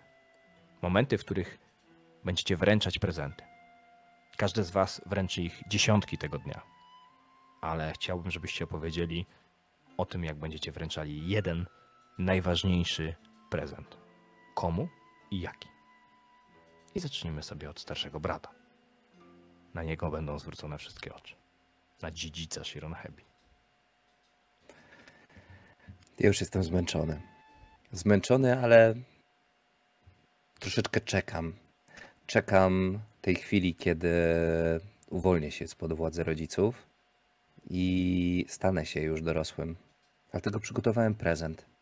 Nie jest to prezent dla jednej osoby, ale jest to paczka, która została przepięknie opakowana w papier, misternie zawiązana i jest ona tak sprytnie skonstruowana, że najpierw otwiera się pierwsza zapadka, e, gdzie znajduje się pierwszy prezent, a pod nim znajduje się druga.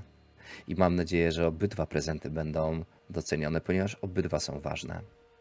Staję przed rodzicami, skłaniam się nisko i mówię: Rodzice, to wy mnie ukształtowaliście, a ja jedyne co mogę zrobić, to przekazać wam ten skromny podarek, który jest świadectwem mojej miłości oraz oddania. I wysuwam go na rękach do przodu. Ojciec patrzy na ciebie tak, jak zwykł na ciebie patrzeć. Zawsze w oczami pełnymi wymagań, ale ty wiesz, że z, za tych wymagań ten błysk, który się w nich pojawia, to jest duma. On jest dumny, że ma pierworodnego syna. Spogląda na ciebie i zaczyna otwierać usta. I natychmiast wtrąca się twoja matka. Płynnie. Także nie jest to do zauważenia, jeśli ktoś nie zna się na etykiecie i nie patrzy się na tą konkretną sytuację. Choć Bajushi Kachiko na przykład się jej przygląda. Nie jest nam potrzebna twoja miłość, synu, ale lojalność wobec rodziny. Zachowaj swój prezent. Matko, moja miłość to również miłość do klanu, a ty, pani, dzięki temu prezentowi będziesz mogła lepiej służyć jeszcze długie lata rodzinie, daimyo, cesarzowi oraz całemu cesarstwu. Więc bądź łaskawa przyjąć ten prezent. Ojciec zapewne również uzna swój za użyteczny. To proste narzędzia, które pozwolą Wam cieszyć się zarówno zdrowiem, jak i bezpieczeństwem. Bajushi Takamura Shironohebi jest do ciebie podobny, a w zasadzie ty jesteś podobny do niego. To jest dosyć mocna twarz o tym charakterystycznym, pełnym węźle y, Motodori, który nosi na głowie od wielu, wielu lat.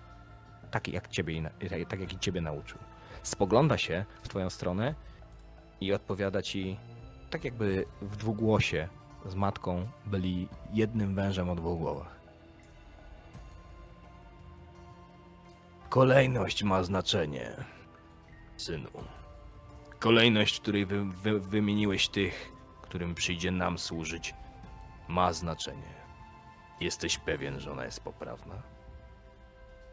Zawsze najważniejszych witamy na końcu, mówiąc o tym, że cesarstwo zostało wymienione jako ostatnie. A ja wiem, że tutaj jest wielu gości również spoza naszego klanu, więc rodzice powinni być zadowoleni. To jest dobra odpowiedź. To jest dobra odpowiedź.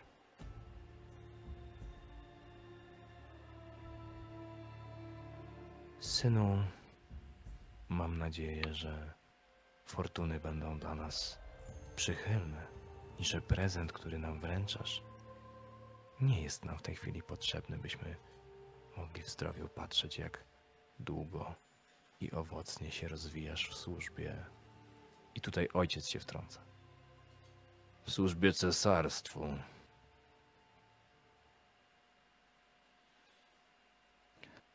Matko, Ojcze, klan Skorpiona jest wielkim klanem, ale nie jest wielki dzięki fortunom oraz ich łaskawemu wzroku. My, Skorpiony, bierzemy przyszłość w swoje ręce. Tak samo Was proszę, ażebyście przyjęli to, te skromne narzędzia, ponieważ tylko głupiec liczy na łaskę fortun, skoro może zadbać o nią sam. I tradycji staje się zadość. Prezent zostaje trzy razy wręczony i trzy razy odmówiony. Rodzice nie uchybiają etykiecie, ani ty jej nie uchybiasz. A to znaczy, że są chyba zadowoleni, młody skorpionie. Przyjmują od ciebie prezent. Czy otworzą ten prezent? Myślę, że nie. Że nie tutaj i nie teraz. Ale nie martw się, to nam nie umknie. Zanim do tego jednak przejdziemy, najpierw siostra.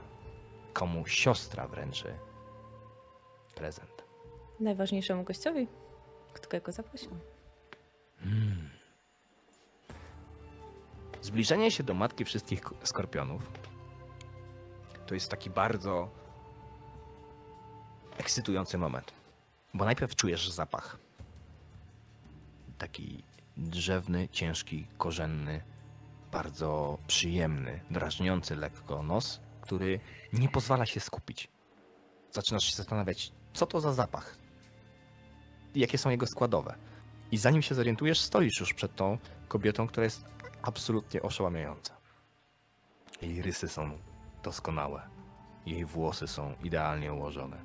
Jej kimono jest tak misternie zrobione, że przyprawia o mm, szybsze bicie serca wszystkich na sali. Stoisz teraz przed nią, ona spogląda na ciebie z góry, choć nie jest od ciebie wiele wyższa, jest drobnej budowy. Prosty, arystokratyczny nos i takie bardzo powłóczyste spojrzenie. Spojrzenie, które mogłabyś się spodziewać po kochanku, a nie po matce wszystkich skorpionów, ale takim cię obdarza.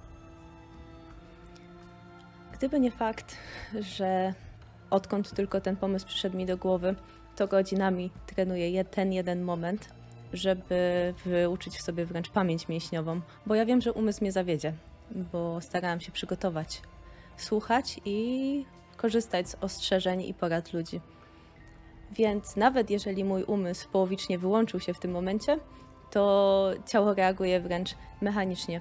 Skłaniam się, w ręce mam drobny podarek, tak naprawdę takie drobne zawiniątko, również bardzo ładnie opakowane. To opakowanie zmieniało się 15 razy i żadne nie jest tak idealne, jakbym chciała, ale jest najbardziej idealne, jakie, na jakie tylko mogę sobie pozwolić, żeby, żeby po prostu wyszło spod moich rąk.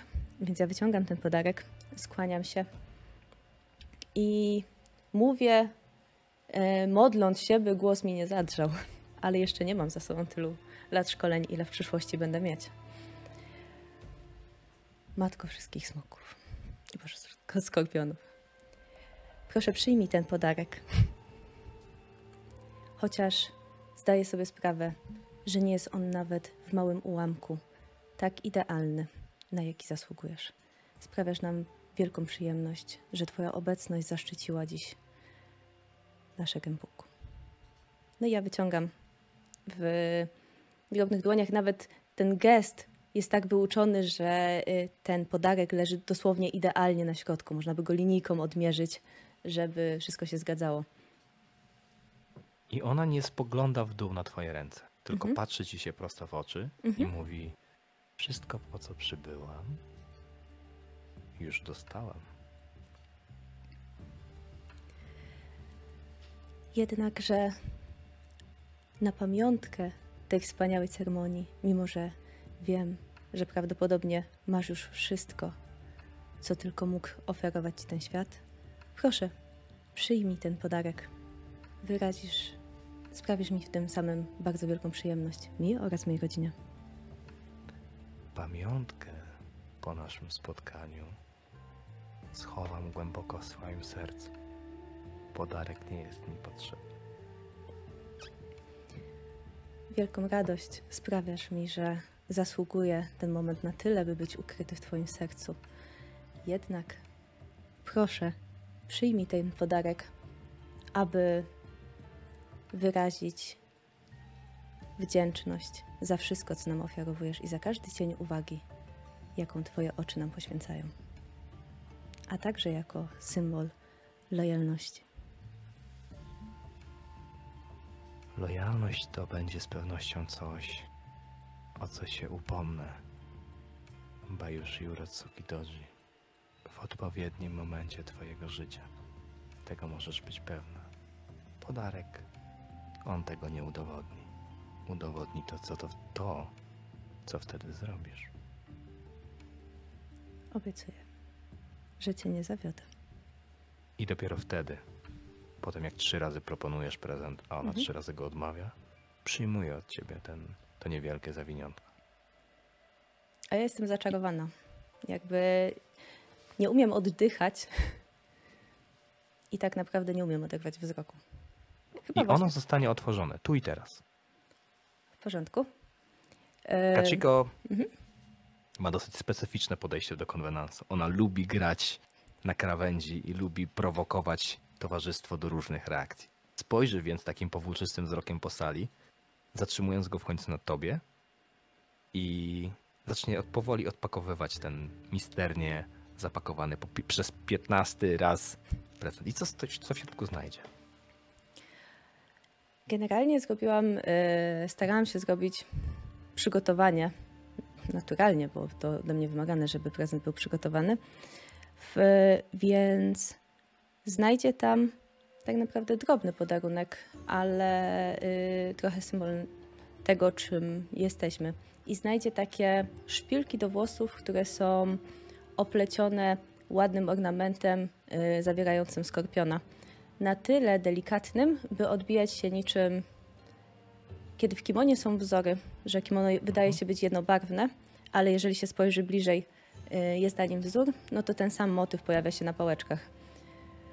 Przy czym tyle pałeczek, ile zostało zniszczonych i tyle prób, ile zostało podjętych przy osiągnięciu tego efektu, to nie wiem, czy byłoby to dzisiaj nazwane ekologicznym.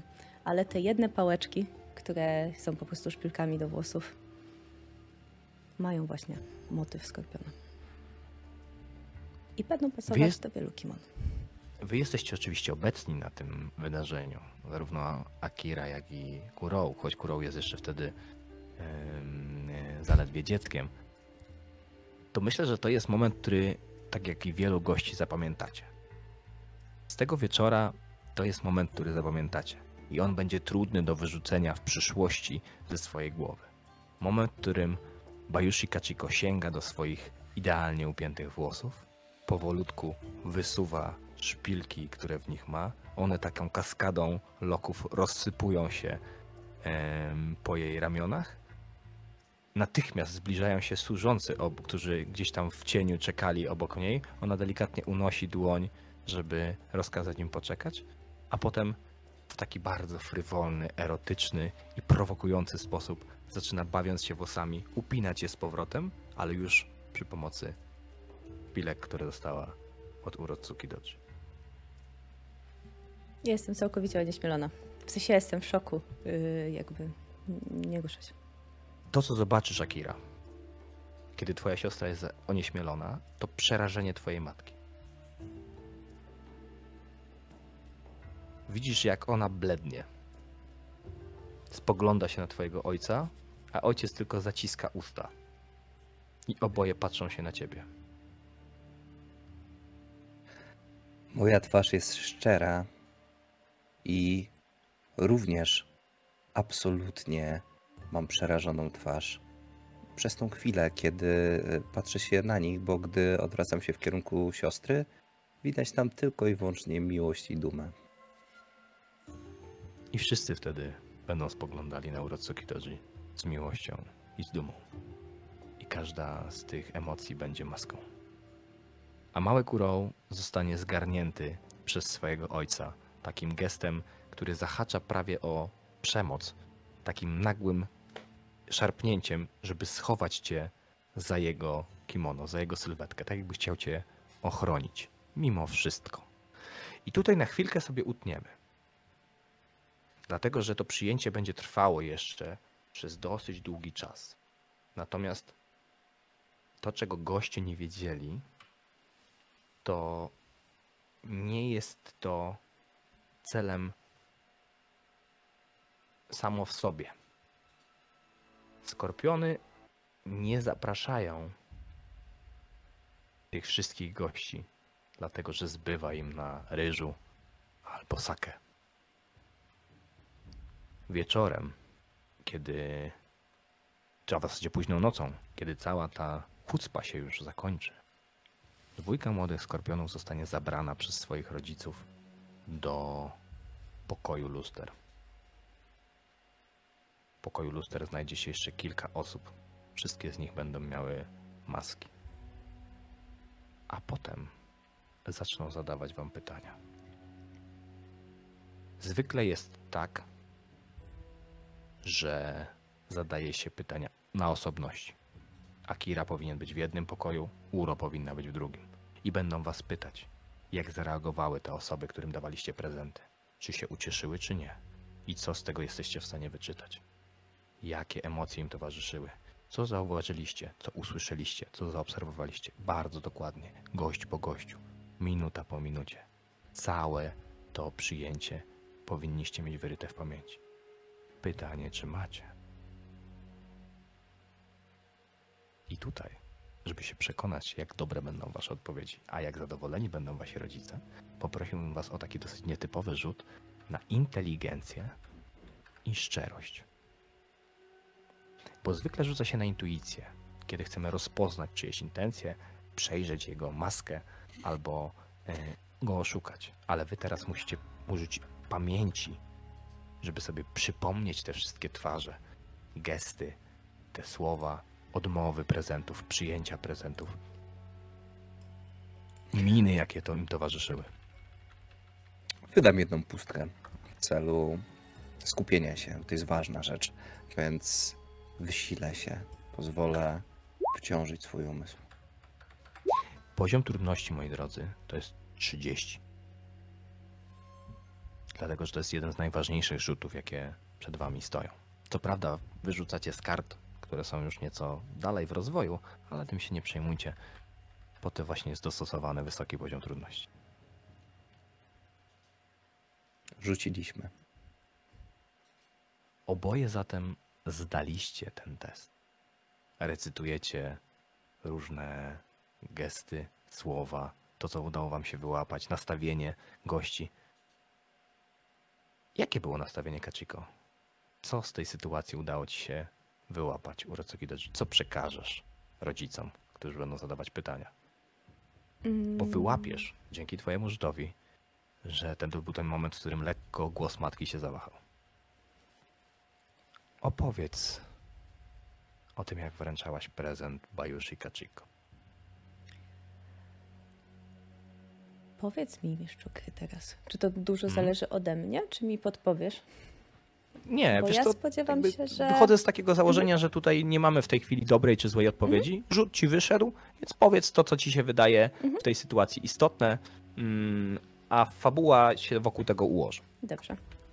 E, w takim razie no, opowiadam po e, krok po kroku i zatrzymuję się na tych momentach, kiedy mm, Kachiko ucieszyła się, ponieważ dostrzegła, że mam potencjał na zdolności i charakter, który przyda się w przyszłości klanowi Skorpiona.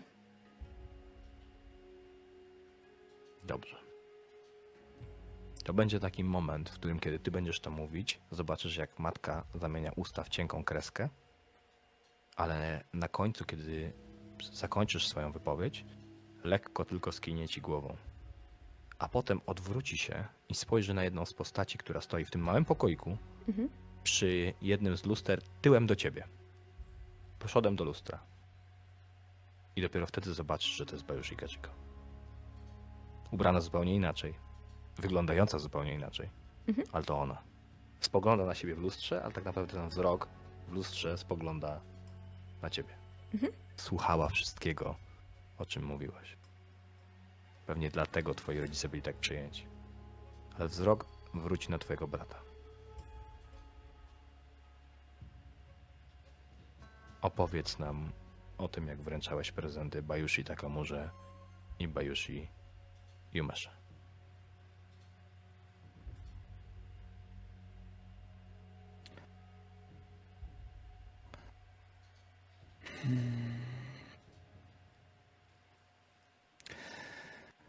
Obydwaj mężczyźni cieszyli się, ale nie cieszyli się z prezentów. Cieszyli się tym, że Czekaj, mogli zobaczyć. czekaj, czekaj, sekundkę. Bo nie wiem, czy teraz źle mnie zrozumiałeś, czy specjalnie grasz w taką stronę. Okej, dopytaj. Mówimy o twoich rodzicach. Mhm, Takamura i Umeha. mhm. Czemu obydwaj mężczyźni? E, Nie, to to przejęzyczenie. Właśnie, bo, wiesz, bo, bo ja już byłem w takiej paranoi skorpioniej, że stwierdziłem, że ty specjalnie kłamiesz. A rzut ci wyszedł, więc E, Obydwoje. Hmm, obydwoje państwo tego domu cieszyli się z prezentu, ale nie byli nim podekscytowani.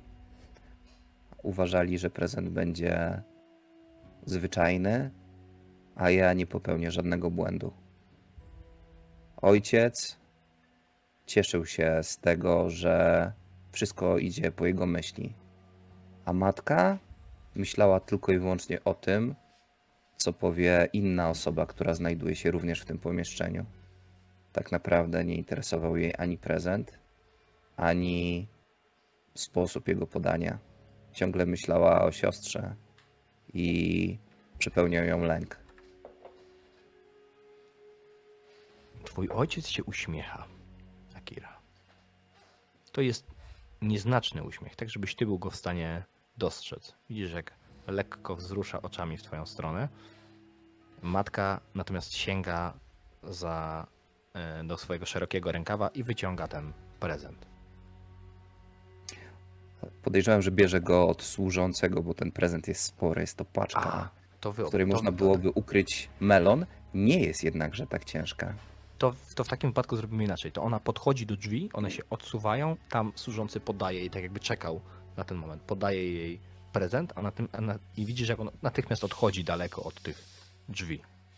E, I ona zaczyna go otwierać. Jest Ja taka chwila ciszy. Ręką i mówię, matko, pierwszy jest dla ciebie. I gdy paczka otwiera się, w środku znajduje się wykonana takim małym drewnianym wgłębieniu buteleczka. Na tej buteleczce jest symbol zdrowia i jest również dołączony mały, mały list. Matko, może odczytasz go dla nas wszystkich. Sprawiłoby mi to wielką przyjemność. Ona to zrobi. Co jest w tym liście? Pani, chciałbym, żebyś cieszyła się zdrowiem, a przede wszystkim to, co jest dla ciebie najważniejsze. To, co stanowi Twoją siłę. I jest to lekarstwo na gardło, sprowadzone z bardzo dalekich stron. Kto wie, co w środku tej mikstury się znajduje i jak bardzo egzotyczne znajdują się tam składniki.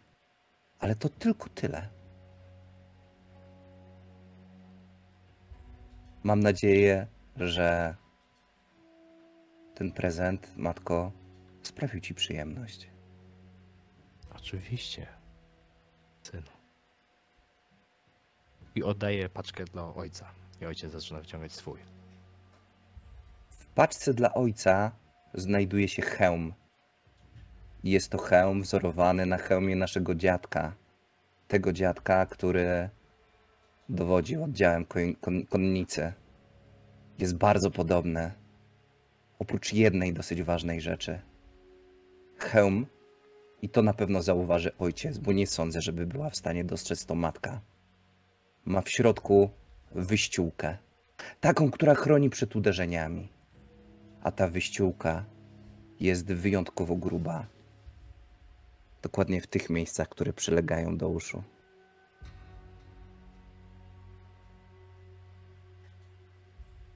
Ojcze, mam nadzieję, że żaden miecz i żadna włócznia nie zagrożą nigdy twojemu życiu. A ten hełm będzie cię chronił przed najmocniejszymi ciosami.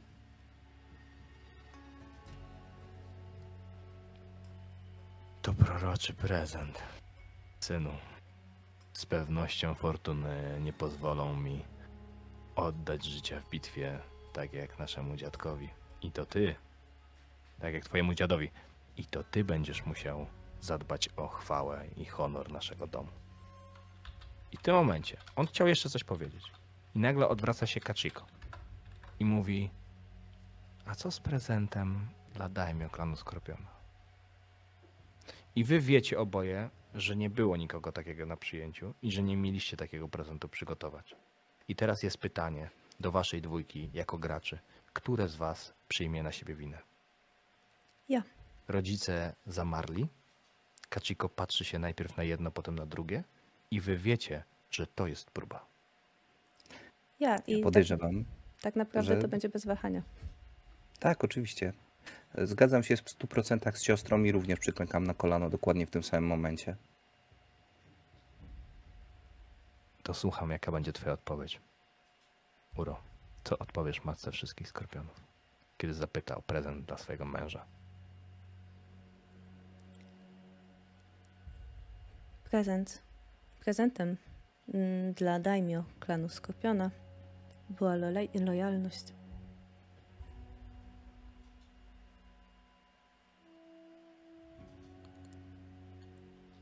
Usłyszysz, jak na szkle przesuwa się spocona dłoń.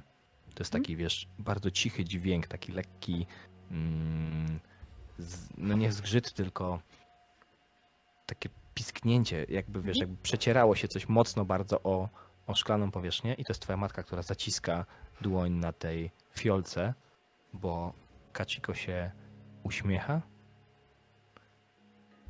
spogląda się w stronę twoich rodziców i mówi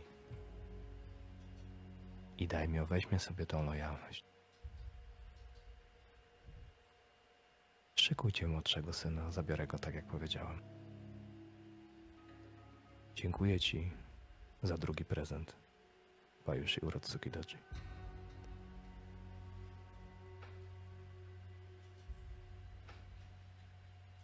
I tu sobie utniemy. Faktycznie będzie tak, że Kurou zostanie zabrany do pałacu Bajushi. A matka nigdy Wróci nie zobaczy. stamtąd. Wróci stamtąd, ale. Ale to wtedy zmieni trochę tor, w jakim jego życie się potoczy. Potem wydarzy się to aranżowane małżeństwo. Wasze chwile jako rodzeństwa się trochę rozminą. Natomiast o tym, jak ta trójka się w końcu spotka, wszyscy razem w jednym miejscu, w scenie finałowej, dowiemy się po krótkiej przerwie. Przerwa myślę, że potrwa do 10 minut, więc wrócimy do Was e, 22.15 mniej więcej i wtedy rozegramy sobie grande finale. Wracamy. I witamy Was po przerwie, troszkę dłuższej nawet niż planowaliśmy, ale jeszcze mieliśmy tutaj szybką naradę wojenną przed finałową bitwą. Wiecie, kiedy chorągwie zostają wzniesione, a katany błyszczą w słońcu, no to może polać się krew. Ostatnia scena. To jest scena, w której Akira, przebywający już od kilku dni w stolicy Oto Sanuchi na festiwalu z okazji urodzin cesarskiego syna, idzie odnaleźć swojego brata. Brata, z którym miał się spotkać już przed wejściem do stolicy, ale z którym z jakiegoś powodu się rozminął. Nie udało mu się go znaleźć ani poza stolicą, ani w jej wnętrzu. Dopiero teraz, pierwszy raz wie, gdzie jest i idzie, żeby znaleźć niewidzianego już od wielu miesięcy Bayushi Kuro. Idzie w towarzystwie swej siostry, Bayushi Urotsuki Doji, którą poprosił o pomoc i przysługę. Oboje udajecie się do najbardziej luksusowego domu gejsz w całym Otosan Uchi. Dom ten nazywa się Kwitnący Lotos. Teraz jest jedno ważne pytanie, zanim sobie opowiemy, jak wygląda ten budynek, jak do niego wchodzicie. W jaki sposób ubrana jest Uro? No bo o ile Akira jako mężczyzna może tu wejść jako samuraj mniej lub bardziej incognito, nosząc na wierzchu albo ukryte rodowe mony, o tyle kobieta w domu gejsz nie jest zbyt mile widziana. Więc pytanie, czy ty będziesz mimo wszystko próbowała przeforsować siebie jako e, skorpionicę, czy będziesz przebrana, a jeśli tak, to za kogo? Będę przebrać. A czy uzyskam coś tym, żeby przebrać się za kogoś i komuś nam brudzić obecnie? Lwy? Hmm, w ten sposób. Ciekawy pomysł. Bo ostatnio mamy do żurawi być może, co prawda nie dogadaliśmy się ostatnio z żurawiami, O, to za sprawą twojego brata, absolutnie tak. aczkolwiek y, ja chyba zostawię spokoju. Być może lwy. Być Dobrze. może lwy. Zatem dom gejsz o nazwie Kwitnący Lotos. Jedno z najbardziej luksusowych miejsc w całym Otosanuchi. To jest duży budynek o poczernionych ścianach z piętrem, którego szeroki dach rozpościera się ponad ulicą. Odgrodzony jest od, em, od, tego, od tej trasy, którą przechodzą, mijający go takim ogrodzeniem, przez które trzeba przejść, żeby wejść na dziedziniec, na podwórzec tego e, domu gejsz. On ma kształt litery, kształt litery U, e, jest wyciągnięty w stronę ulicy, te dwa skrzydła i jakby wchodzi się między jego ramiona. Kiedy podchodzisz do tych drzwi e, w tym takim ogrodzeniu, tam stoi Yojimbo, ale to jest taki heimiński ochroniarz. E, Ma tonfę zatkniętą za, za swoje kimono. Owiązany jest takim biednie wyglądającym obi. E, Twarz zakapiora i tylko zerka w twoją stronę. Moją Pokaż. stronę zerka? Tak. Pokaż, panie, to, co jest wymagane do wejścia. I ty wiesz, co jest wymagane do wejścia. Dostałeś to właśnie od e, Daimyo Shosuro. Wtedy, kiedy ci wskazał, gdzie się powinieneś udać, żeby znaleźć kurą. To szton. Hazardowy szton. On miga mi dosłownie w palcach. Chowa się bardzo szybko w kimonie, ale moja dłoń również jest w nim ukryta w rękawie i ten szton przebiera się pod zwałami materiału, ponieważ jestem zdenerwowany. To ci wystarczy? Naturalnie, że mu wystarczy. Chodźmy już. On skłania się nisko, służalczo, otwiera przed wami przejście i wpuszcza was na ten dziedziniec. Kiedy wejdziecie do, do wewnątrz, między ramiona budynku, czarna ściana ze zdobionym dachem, to wygląda na bardzo faktycznie zadbane miejsce. Jakby jakościowo ozdobione są te ściany, choć skromnie dość z zewnątrz. Ale kiedy otworzą się drzwi, Czekaj, czekaj. Bo chciałbym jeszcze zamienić z tym samurajem z klanu lwa, z którym przyszedłem kilka słów. Zbliżam głowę do twojej głowy i e, mówię ci blisko, Mhm. nisko. Za ciebie oddałbym życie i zrobię to. A co z naszym bratem? Czy jesteś jego pewna? Spodziewam się, że za niego nie będzie trzeba oddawać życia. Nie, nie doceniaj go, bo wiele może zaskoczyć. Ufam tylko Tobie i nikomu więcej, ponieważ byłaś za mnie, ze mną zawsze, zanim się jeszcze urodziłem. On jest dla mnie niewiadomą, ale wierzę Ci. Więc ufaj mi. Posyłam ci delikatny uśmiech, ale taki mm, niewidoczny. Nie będzie potrzeby, Metalowa- byś oddawał za mnie życie. Tylko ty nie zmuszaj mnie do tego samego. No i tak, y, takim nieznacznym gestem mm, ocieram się tak naprawdę kimonem o rękawem kimona o twoje kimono na tyle yy, dyskretnie, byś tylko ty to dostrzegł. A ja wręcz przeciwnie, łapię cię za rękę i szarpię, przysuwając do siebie. Lwie, takie kłamstwa absolutnie ci nie przystoją i będziemy musieli skrzyżować miecze. Może nawet tej nocy. A więc polegniesz w tych pojedynku. No i ja się nie oddalam. Dobrze więc, chodźmy poszukać tego, który wedle słów naszej matki nie nadaje się do niczego. I puszczam rękę, kierując się w kierunku herbaciarni, domu gejszy. No okej.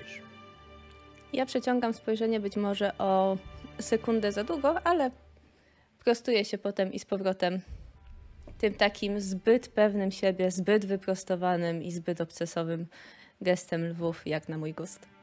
Idę. Jest ciekawe w układzie tego budynku to to, że na ten wewnętrzny dziedziniec nie wychodzą żadne okna. Ściany są zaślepione. Kiedy wchodzicie do środka, uchylają się drzwi, za drzwiami stoi młoda Meiko, czyli e, taka powiedzmy gejsza w treningu. Ona skromnie się przed wami skłania i wskazuje wam korytarz po prawej stronie. Jesteście na środku tego budynku, który był jakby naprzeciwko wejścia, więc teraz przed wami rozpościerają się korytarze w prawo i w lewo i te skrzydła dopiero za nimi gdzieś tam zawijają dalej. Mm. Wystrój jest ciemny. Ściany są pokryte taką poczernioną, e, taką poczernioną mm, jakby farbą, natomiast do tego są domalowane takie delikatne złote akcenty, które odcinają nam połowę ściany dół od, od góry. I w zasadzie to tylko wiszące tutaj gdzie lampiony świadczą o tym, że to jest dosyć ekskluzywne wnętrze. Bo ściana jest ciemna, niewiele na niej widać. To złocenie jest delikatne, dyskretne. Ona wskazuje ręką w prawą stronę i korytarz jest ciemny. Dopiero na samym końcu, na rogu, tam gdzie on się rozdziela, widzicie schody prowadzące na górę i w prawo to skrzydło, które jest e, jakby teraz już za wami. Patrzę się na nią i mówię, przybył tu skorpion. Skorpion o uśmiechu jasnym jak poranek. E, Kiwa dwa razy głową i ręką wskazuje w prawo. Fantastycznie. Nie to, co wy, skorpiony, idziemy. No, zdziwiłbyś się, lwie. Wiesz, co lubię w tobie i w twoich, twoich braciach? Zaskocz mnie. To, że tak wdzięcznie umieracie na końcu mojego ostrza. Uważaj, skorpionie, bo moje ostrze może zostać dopiero wyciągnięte. No i przechodzę obok Idziecie do końca korytarza. Na jego rogu w kształcie litery T na skrzyżowaniu yy, znajdują się schody po lewej i przejście po prawej. Kiedy się zatrzymujecie, to w którą stronę chcielibyście się udać? Podążamy nosem. Gdzie płali się opium. Nie wiem na ile pewna będziesz e, lewico, czy lwie w zasadzie powinniśmy powiedzieć. Tego w takim kierunku chciałby zmierzać twój brat, ale widzisz jak ta Meiko wskazuje ręką w stronę schodów. Takim gestem i faktycznie zapach opium będzie bardziej wyczuwalny z góry. Więc chyba miałeś dobrą intuicję, Akira. No to ja. Yy, jakby wskazujesz sztucham. No idziemy. Jakby idę przodem. Hmm. Odważny lew idzie przodem. Cieszę się, że tak bardzo mi ufasz. To jest dla mnie niezwykle ważne. Przyjacielu.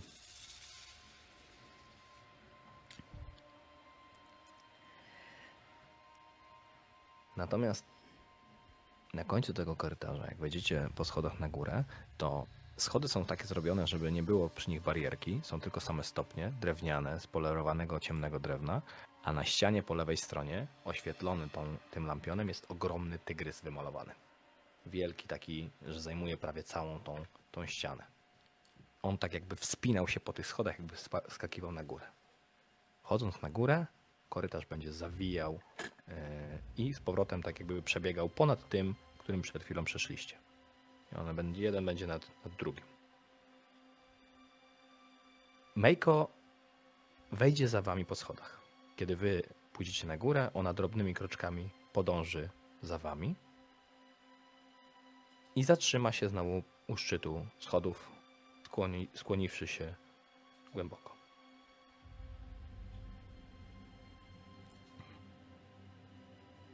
Czy- Dążam za lwem.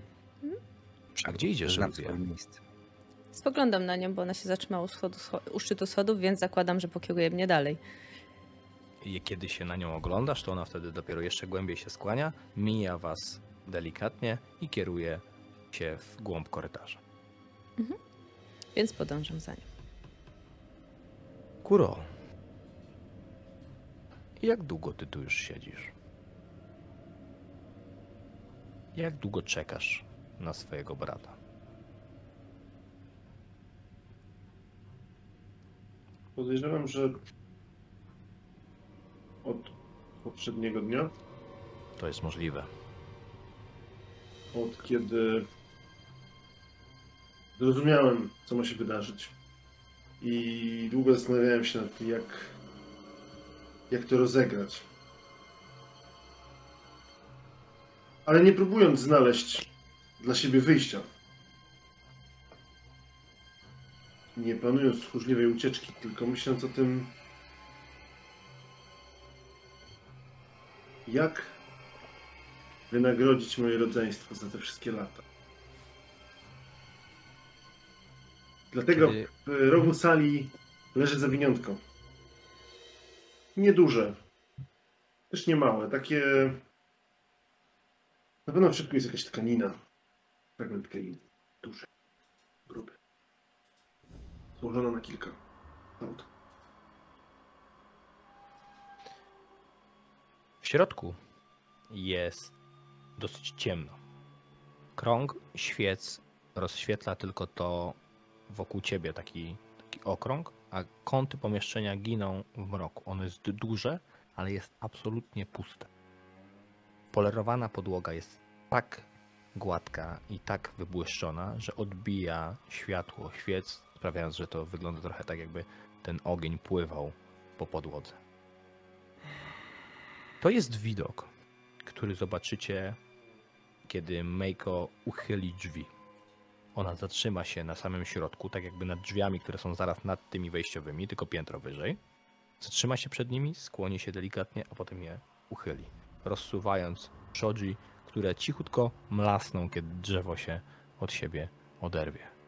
A wy zobaczycie siedzącą na środku postać w samurajskim siadzie na pojedynczej macie plecami do was. Jakie masz kimono na sobie? Będą w stanie po nim poznać, że to ty? Będą. Bo ja już wiem, jaki jest mój prezent dla mojego rodzeństwa. Więc widzą to czarne kimono z czerwonym koniem. Ale kiedy wchodzą, ja podnoszę rękę w górę, mówiąc: Mam jedną prośbę. Jedną zachciankę. Jeżeli czy kroki lwa są inne niż te, które się spodziewałem, prawda? To Na są. pewno. To weszło dwóch ciężkich bushi, więc myślę, jeżeli to jesteś ty, bracie, liczyłem na to, że będziecie oboje.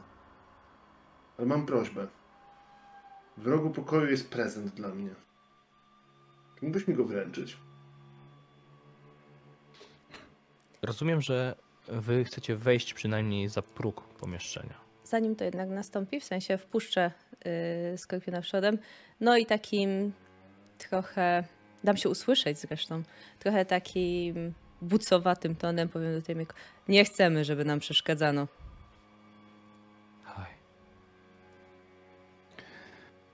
Oj, bracie, bracie, czyli rozumiem, że teraz z mojej własnej kiesy dajesz sobie również prezenty. Bo ja dobrze zrozumiałem, że ja mam dać tobie prezent, który sam sobie sprawiłeś, tak? Teraz poczekajcie jeszcze sekundkę. Bo to jest dosyć istotny układ tutaj w pomieszczeniu. Mejko odchodzi. Mhm. Lew, rozumiem, wchodzi do środka. Tak, i wręcz w E, takim Najpierw wchodzi niepokonam skorpion. odruchu. Tak. Skorpion najpierw, tak? Więc ciebie już uznaje, że jesteś w środku, ten jakby zwracasz się w stronę swojego brata, a lew wchodzi do środka i pytanie, zamyka drzwi, nie zamyka drzwi. Mm, naturalnie, że je zamykam, ale na takie... Nie, zamykam je. Ale zostaję blisko, Korytarz na zewnątrz. Mhm. bo słucham, bo w takich miejscach już nieraz dostałam nauczkę, że należy słyszeć i widzieć więcej. Korytarz jest pusty, a tutaj panuje abnormalna cisza.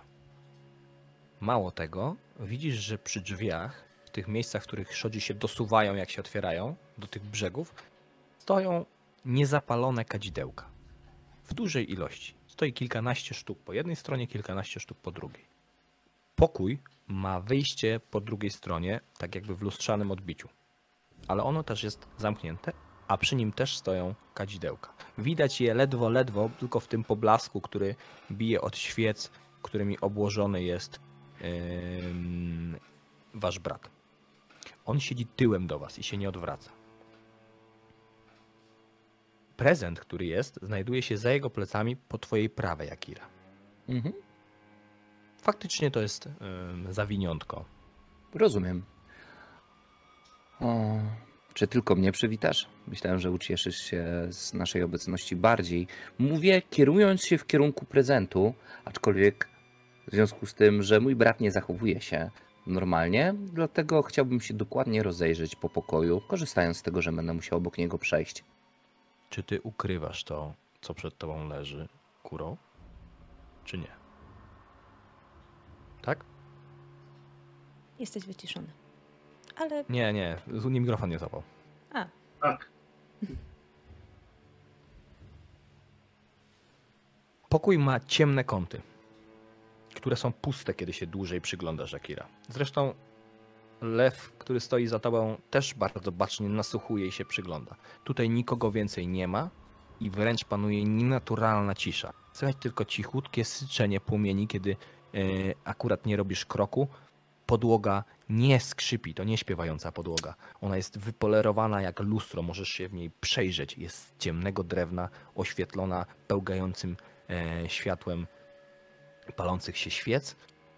Zbliżając się do, e, zbliżając się do tego pakunku, który leży w rogu, ten pokój ma kilka metrów na kilka metrów. Jest taki większy e, niż przeciętny rokugański pokój e, mieszkalny, ale to nie jest duża sala reprezentacyjna. Nie dostrzegasz tu rozumiem. żadnego zagrożenia. E, I zarówno żaden z moich zmysłów, łącznie z węchem, nie niepokoi mnie tym, że na przykład mój brat wymajstrował jakąś dziwną dla nas niespodziankę, która będzie dla nas bardzo niemiła. Bo ja życzę mu dobrze, ale no sytuacja, w której się ostatnio postawiłem na dworze, e, zszargała mi nerwy. To prawda. czy ja Wystąpienie przed samym cesarzem. Tak. Wystąpienie przed samym cesarzem i ogłoszenie się wybrańcem. No, sprawiło, że zdecydowanie obróciła się ta moneta, którą chciałeś zagrywać. Wcześniej miałeś być nikomu nie wchodzącym w oczy emisariuszem, który w tle, tak jak skorpion, będzie pociągał sobie za sznurki swoich skrytych planów. Tymczasem okazuje się, że teraz jesteś na świeczniku. Cała stolica macie na językach. Bajusz Akira, wybraniec Ryoshuna. I jego siostra, która rzekomo jest tym, przez, które, przez którą przemawiają kami. No ale jej tu nie ma. Jest jakiś lew, który też rzuca na spostrzegawczość. Poziom trudności to jest 15. Yy, chciałabym również? zrobić podbicie. Tak, ty też. W takim razie jedno podbicie to będzie 20, prawda? Mhm. Dobra. To tak sobie pozwolę. Czy mógłbyś sobie dodać e, e, śledztwo do tego rzutu? Możesz. Ile na czterech kostkach?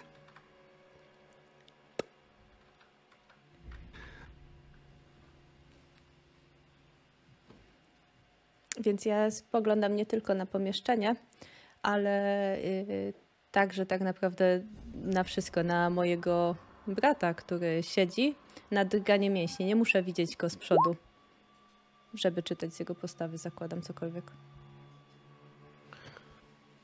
Zaczniemy w takim podkład Akiry. Akiry, który podejdzie, weźmie ten pakunek. Węch o niczym cię nie zaalarmuje niepokojącym. Czujesz ten taki gryzący zapach kadzideł, ale one nie są zapalone. Więc tylko taki, wiesz, Mhm. lekko rozchodzący się. Poza tym czuć też kwaśnawy zapach potu. Tak jakby dawno nie było to pomieszczenie wietrzone. I taką trochę zatęchłość, tak jakby nie było też dawno używane. Tylko podłoga jest idealnie czysta. Ale to wszystko jest takie jakby lekko przykurzone.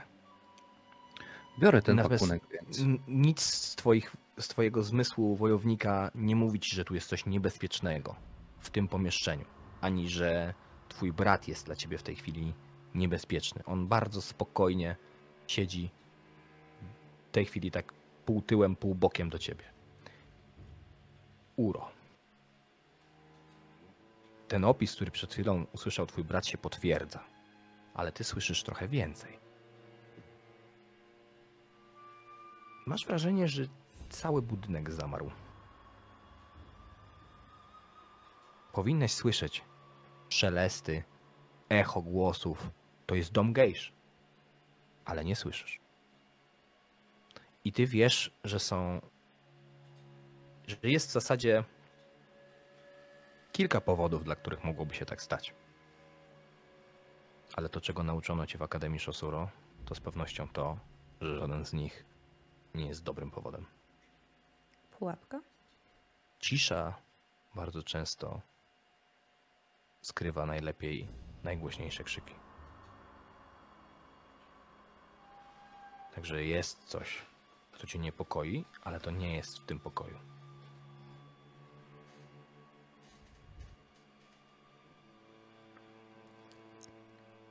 To nie jest w tym pokoju. Daj mi to, y, czekaj, daj mi sekundę przeanalizować.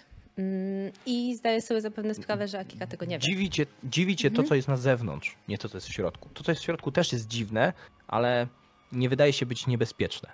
Po co Czuję kadzidełka? potrzebę Po cholerę te świece? Czemu on tak siedzi? To jest dziwne. To tak wygląda trochę rytualnie. Mhm. Yy, więc ja czuję Ale nie- nie to jest niepokojące, sprawdzić. Więc zapewne wyjdę bez słowa.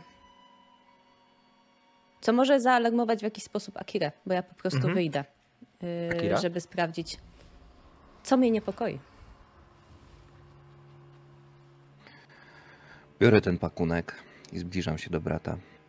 Kimono, wiesz, coś takiego podejrzewa, że ten... Z tyłu czy z E, przodu? No jak to z przodu? Chyba raczej, raczej od przodu. Znaczy, jeżeli obchodzisz go takim Tak. łukiem i podchodzisz z przodu. Mhm.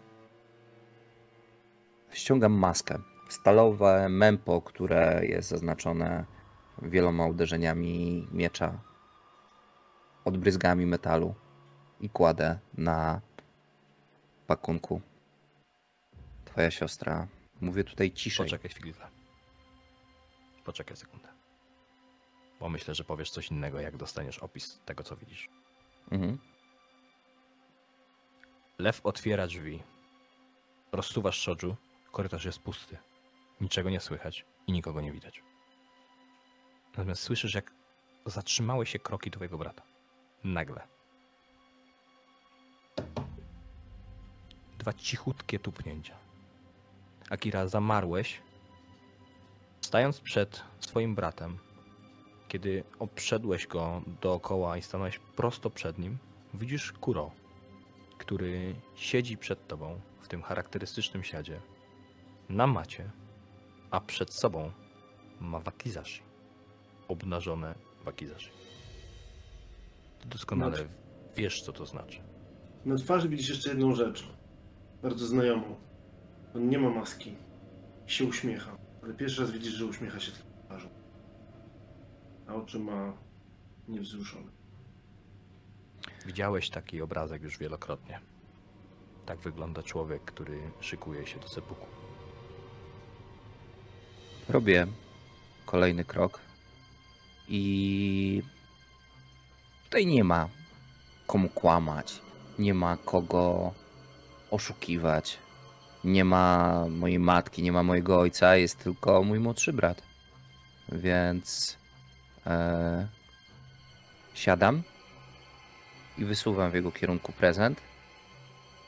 Kłaniając się nisko, ściągam tą maskę i podejrzewam, że kładę bardzo blisko jego maski, która zapewne gdzieś tam również leży. Podejrzewam, że obydwie są kompletnie różne, ale jedna i druga by pasowała na każdą z twarzy. Co się stało, bracie? Nie mogę tego przyjąć. Nie jestem. Jestem przekonany. Twoje intencje są inne niż przekazuje jeden prezent. Sekundkę. Zanim odpowiesz, Akira. Co robi lew? Mm, ja usłyszałam to zawahanie. Spoglądam w takim razie, Mhm. bo przez chwilę obawiam się, że źle odczytałam sytuację, ale nie. W sensie widzę, że tutaj dalej nie ma zagrożenia i wciąż czuję, że ono jest gdzieś indziej, prawda? W sensie Ono jest. Ono jest. Czujesz, że jest. I czujesz, że jest blisko. Ale go nie widzisz ani nie słyszysz. Sato, Czy to może być ten zostań przy drzwiach i pilnuj, żeby nikt nam nie przeszkadzał. Nie, przes- nie przeszkadzał. Tak, zrobię. Sato to jest e, jedno z przezwisk, którymi nazywaliśmy naszą siostrę.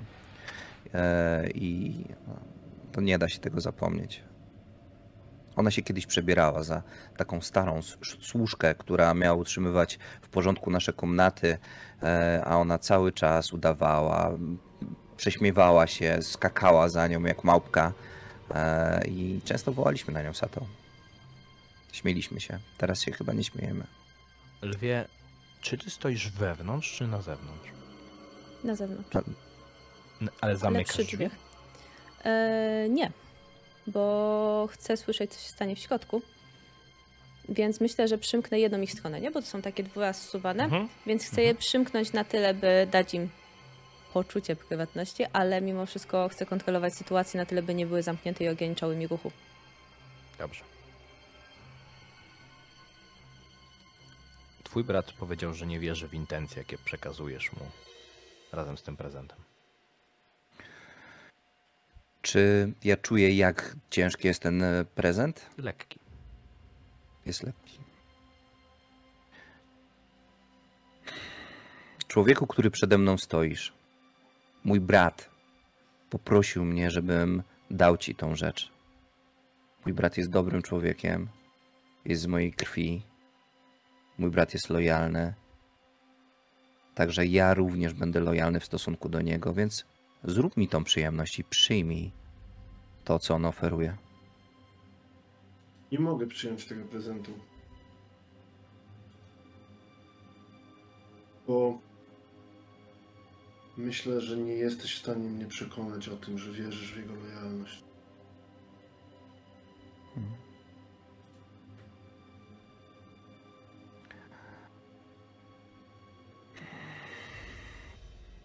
Masz rację. Wszystko, co powiedziałeś, jest prawdą. Nie wierzę, że mój brat jest lojalny. Nie wierzę, że mój brat jest w stanie poświęcić się dla wyższego celu. Ale jest istota na tym świecie, której wierzę bardziej niż sobie. A jeżeli ona w to wierzy, to kim ja jestem, żeby swoim słabym umysłem rzucać jakieś domysły. Nie jest ważne to, co ja myślę. Ufam jej sercu bardziej niż swojemu, dlatego panie, nie czyń hańby również mojej siostrze, odmawiając przyjęcia tego podarunku. Widzisz, że twarz twojego brata się zmienia. Przestaje być ten uśmiech. Bardziej zmienia się w to, co przekazują oczy. Widzisz jakiś wyrzut i jakąś złość tym, jak na ciebie patrzy. Kiedy mówi: Nie jestem godzien przyjmować takiego prezentu z rąk wybrańca.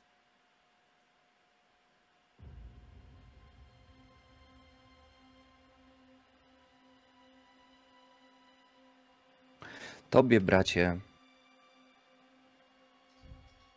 Ktoś dał już prezent. I ty go przyjąłeś. Ten prezent został skrzywdzony przez czas, został skrzywdzony przez życie. I wydaje mi się, że nigdy w życiu go nie żałowałeś. Pamiętasz, pamiętasz wtedy, kiedy staliśmy przy, przy jeziorze, przy grobach naszych przodków, wtedy wiosną. Wtedy byłeś prawdziwy. Tak dzisiaj ja stoję przed tobą. I pamiętaj to, co wtedy ja ci mówiłem. I pamiętaj to, co ty mi mówiłeś, ale nie słowami, lecz oczami. To, że wybraniec pojawił się na tym miejscu, związane jest tylko i wyłącznie z jedną rzeczą, z tym samym, co ty czułeś nad, nad jeziorem. Ponieważ ja jeszcze nie straciłem tego, co kocham. A wszystko zmierza ku temu, że mój własny brat chce mi to odebrać. I moje serce krwawi, bo zabiłeś mnie już teraz. Tym, że nie wierzysz w moje słowa.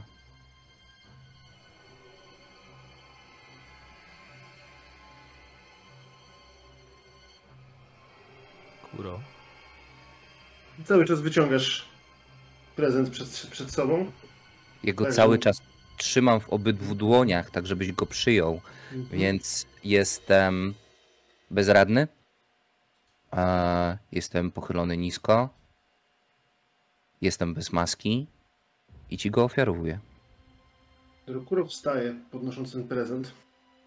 Widzisz, jak zdziera papier z białego Haori Hakamy kimona i zaczyna zdejmować to, co ma na sobie. Tak aż zostanie w samej przepasce biodrowej.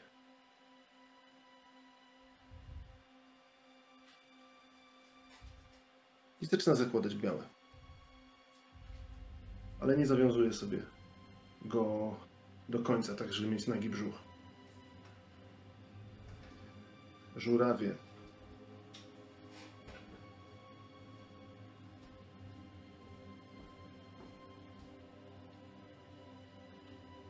Żurawie, bracie. Musisz powtórzyć, bo nie słyszałem. Żurawie, bracie. Ale to jest też coś, czego chce nasz daimio. Więc ja odejdę tam, gdzie jest miejsce zniszczonych prezentów. Ty, mam nadzieję, będziesz się cieszył tym, czym mi nie było dane. Bardzo długo. Pozdrów ode mnie swoją drugą połowę. Już nie jestem w stanie jej rozpoznawać. Jest dla mnie za dobra. Widzisz, że kucam w sejdza, będę sięgał po, tę, po to wakizashi. Ja się odwracam w tych drzwiach i chcę złapać wyskoka Kiry. Więc to będzie wyglądało tak. Odwracasz się, widzisz, że Kuro ma na sobie białe kimono.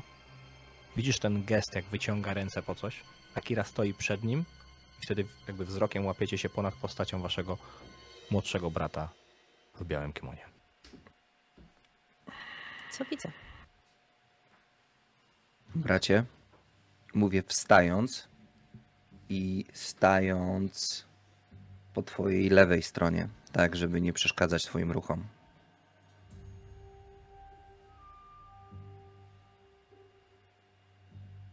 Mówiłeś, że trzeba żyć pełną piersią. Oddałbym wszystko, by zmienić swoją decyzję. Ale wybór widzę, że został pode- podjęty bez mojej wiedzy, bez mojej zgody i ktoś wybrał ten prezent, który masz sobie dać, który ja ci przekazałem. Rozumiem tą lekcję. Szanuję ją. Nie zgadzam się z nią w każdym calu, ale pozwól mi, że będę twoim sekundantem. No tak, bracie, będę cię potrzebował jeszcze jakiś czas. Słyszysz? Widzisz żal na mojej twarzy i ja się schylam i zabieram maskę. Ale zabieram twoją maskę. Po czym ją słyszysz, jak ktoś idzie. To jest szybki, pewny, ale cichy krok. Kogoś, kto jest nawykły do tego, by poruszać się bardzo. jakby nie chciał być zauważony. Chcę go znaleźć, zanim on znajdzie nas. A wiem, że Ale wie, ten ktoś się, ten ktoś się nie chowa przed tobą. Mhm. On wychodzi z za rogu, tam z tej plamy światła, która świeci się przy schodach, po drugiej stronie, tak jak wy przyszliście z prawej, tak ta, ta postać wychodzi z lewej. I kiedy tylko pojawia się fragment kimona i kawałek maski, to ty już wiesz, kto to jest. To jest ktoś, kogo nie mogłabyś nie rozpoznać, dlatego że wszystkie skorpiony doskonale go znają. Jego, jego maska, jego chód, jego kimona macie wyryte w pamięci. Ojciec wszystkich skorpionów. Daimio rodziny Bajushi i daimio całego klanu skorpiona. Bajushi Shoju. Idzie teraz tym swoim wolnym krokiem, który wygląda tak jakby biegł, a jednocześnie jest bardzo cichy. Tym korytarzem ciemnym wprost w twoją stronę.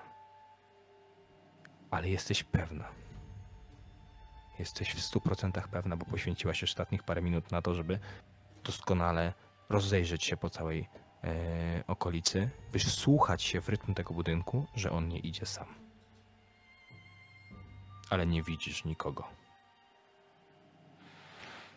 Bracie, Wiesz, że ludzie, którzy służą Shoju, są do tego zdolni. Ci nie chcą być widziani. komu dostarczyć listy, które napisałeś przed śmiercią?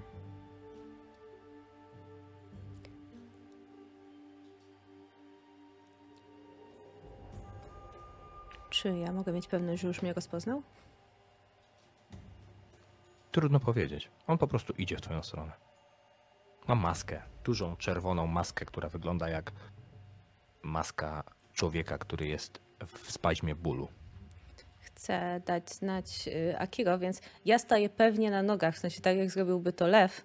Po prostu odwracam się w jego stronę, ale tym ciężkim krokiem, który sugeruje zmianę postawy na bardziej stabilną, myślę, że Akiro powinien to usłyszeć. Zresztą Kuro pewnie też. Stawiam jedno haiku. Dla was. Przesuwając kartkę przed siebie. I ja się szykuję na atak. Eee, chowam to haiku do rękawa, nie czytając go. Czy, bo podejrzewam, że ono jest złożone, prawda? Czy jest otwarte, żebym je przeczytał od razu? Jest złożone.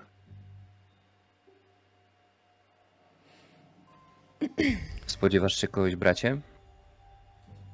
Mówię ostatnie słowa, podejrzewam, które tutaj są. Mm, Ja nie, mnie on kręci głową, ale tak jakby masz wrażenie, że. Mam nadzieję, że jej. Powiada. I wbija w Akizashi. Ja wyciągam miecz. Obnażam ostrze i staję nad bratem. Kiedy Shoju jest tuż przy tobie i widzisz, jak zaczyna skręcać, w ogóle cię ignorując, tylko słyszysz takie lwie. Po czym zaczyna, ma zamiar wejść przez te półuchylone drzwi. Słychać syk ostrza śpiewającego, kiedy opuszcza Saja. Słychać Ciebie nie powinno być słychać. cięższy oddech. I mimo wszystko. I, i, Kiedy i zaczekajmy jeszcze sekundę, bo to są, wiesz, jakby to jest ten Mhm. moment, w którym ty będziesz sięgał, w, jakby masz wyciągnięte ręce i będziesz wbijał w Akizashi, twój brat dobywa miecza, Shoju wchodzi do środka. Uro, to jest ostatnia chwila, żeby coś z tym zrobić. Albo wpuścisz go do środka, albo staniesz na drodze własnemu daimiu. Lojalność Skorpiona ma wiele oblicz.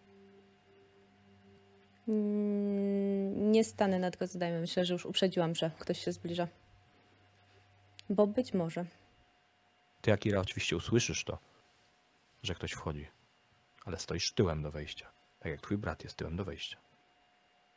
Absolutnie ignoruję tą osobę, ponieważ wiem, że ta osoba ma usta i będzie mogła ich użyć. Czekam tylko na reakcję brata. honorowym byłoby i ważnym też dla całej tej sytuacji, byś pozwolił bratu spróbować się zmierzyć z tym bólem, który go czeka. Głowę ucina się dopiero w chwili, kiedy on mógłby się odezwać, plamiąc honor przodków. Więc to zawsze jest ten moment, w którym najpierw jest wbite w Akizashi, rozpruty brzuch, flaki zaczynają się wylewać, a dopiero potem pada cięcie. To cięcie też musi być umiejętne, tak żeby głowa nigdy nie spadła na ziemię, bo to oznacza zły los. Ale i przed Kuro stoi ogromne wyzwanie. Wbić sobie wakizashi w brzuch w ten sposób, żeby nie uronić kropli, żeby nie zachlapać nic tutaj.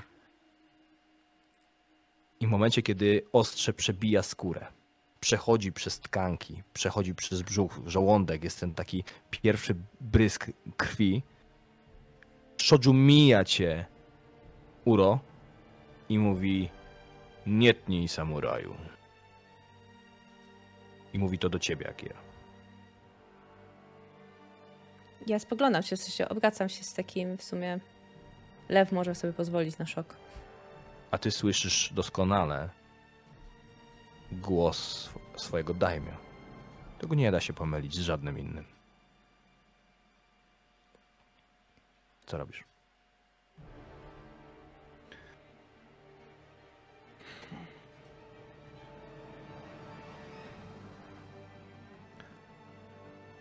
Ja stoję na pewno nad bratem, nadal mam wyciągnięte ostrze i zaciskam zęby. I zaciskam je tak mocno. Słychać zgrzytanie, takie obrzydliwe zgrzytanie z zębów o zęby. Ono jest głośne, jakby mury się waliły tutaj. I pozwalam bratu czynić to, co powinien robić, ponieważ słowa nietnij były skierowane do mnie. Ja je ciągle rozważam. I e, Ja tnę. Poprosiłbym cię o rzut na No siłę woli. O ile jestem w stanie. I to będzie rzut na poziomie 30. A ja całym sercem jestem teraz za honorem mojego brata. Oby nie wydał z siebie dźwięku. Siła woli? Rozumiem, że mogę dodać do niej pustkę. Tak. można Możesz dodać tyle, ile ci zostało, bo to jest dla ciebie w pewien sposób Dwa. wieńcząca scena. To czy ocalisz honor rodziny, czy nie, czy splamisz swój.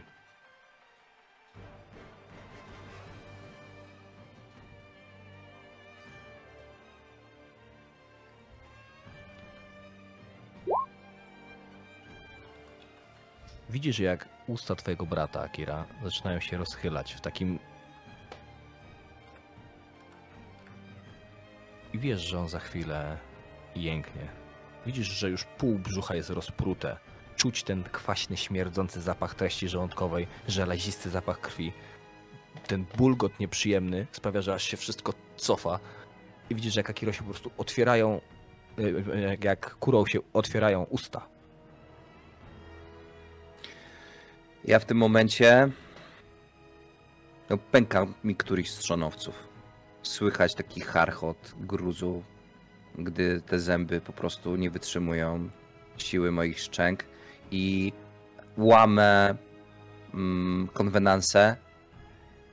E, trzymam teraz miecz tylko w jednej ręce nad głową e, mojego pana i patrzę mu się prosto w oczy. Odwracam w jego kierunku głowę.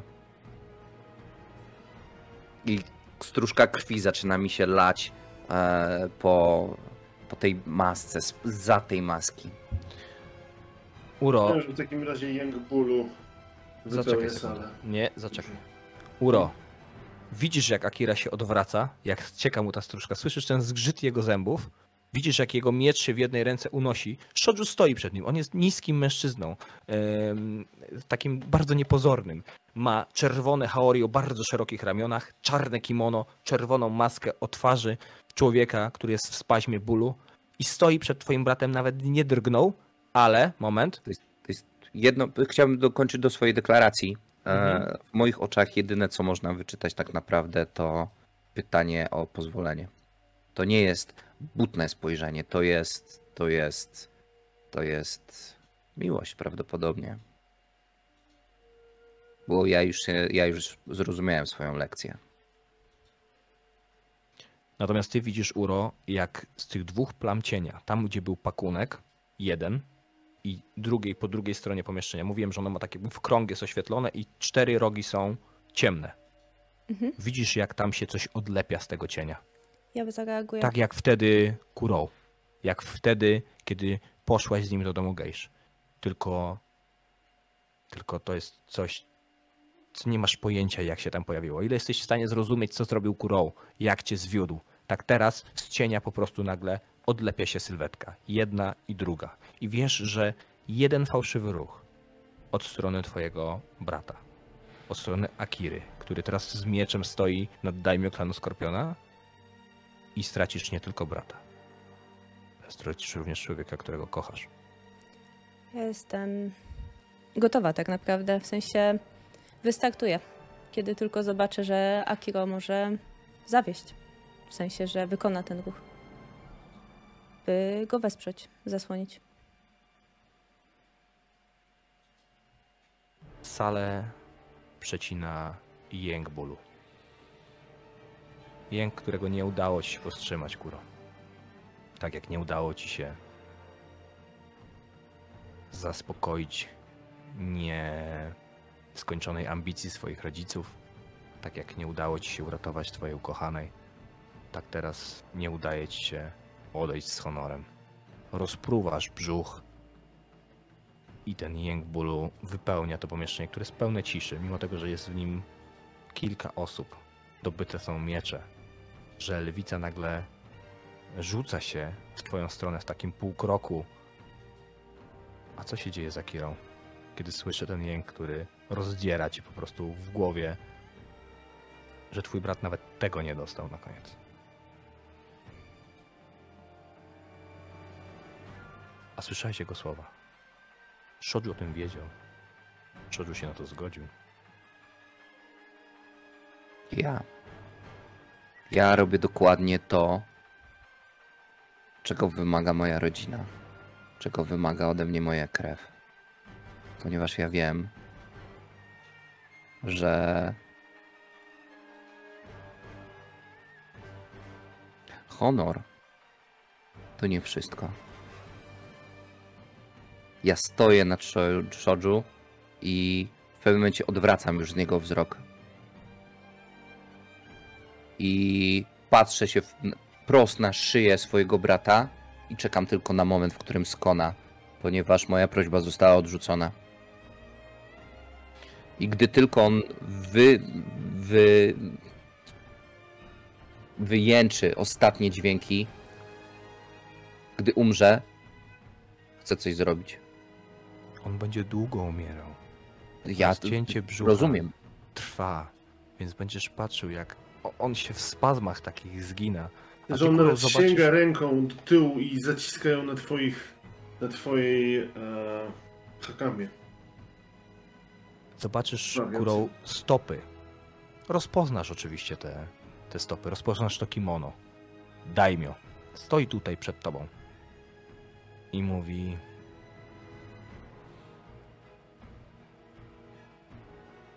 Do końca byłeś mi lojalny. Mały skorpionie.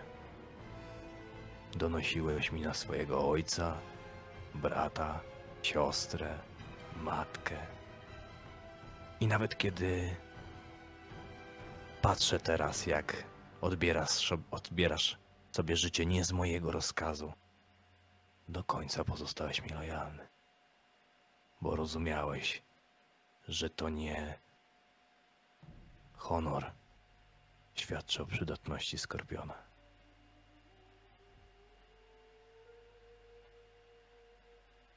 Po czym słychać taki dźwięk syknięcia. A ty czujesz ciepło na krtani. Kuro. Ciepło które rozlewa się falą kojącego, rozkosznego, mm, takiego spokoju. Kiedy kiedy tracisz ten zmysł bólu, który pali twoją jamę brzuszną, a on przeradza się w to ciepło, które takim otulającym, ściekającym z ciebie wodospadem zalewa twoją szyję i klatkę piersiową, to wiesz, że Dajmy jest z ciebie zadowolony.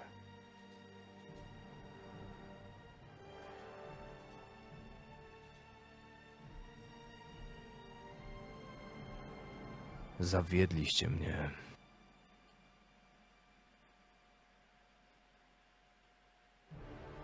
Własne dobro przedkładając ponad dobro całego klanu.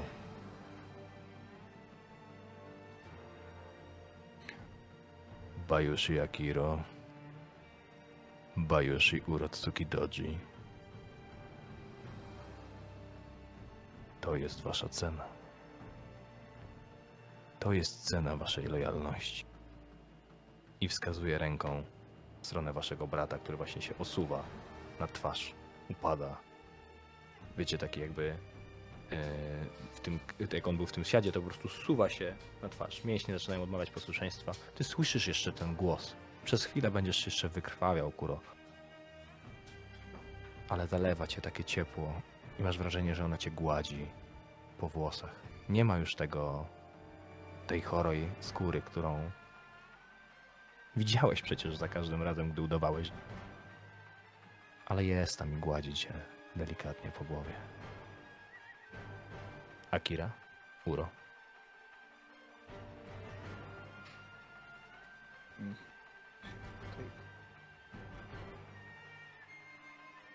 Nie, Idź, wiedzieć. Ja się muszę pozbierać. Mam pierwszy? Mhm. Ja chowam katanę. Szybkim ruchem. E, I. E, klękam na jedno kolano. Jak żołnierz, nie jak e, sługa. Ja jestem żołnierzem i ja wiem, że mój pan jest sprawiedliwy i mój pan zrobił dobrze. To boli. I żałuję tego. I boję się tego. Ale ja wiem, że on zrobił dobrze. Śmierć twojego brata to tylko połowa ceny, jaką poniesiesz. Bajushi Akiro.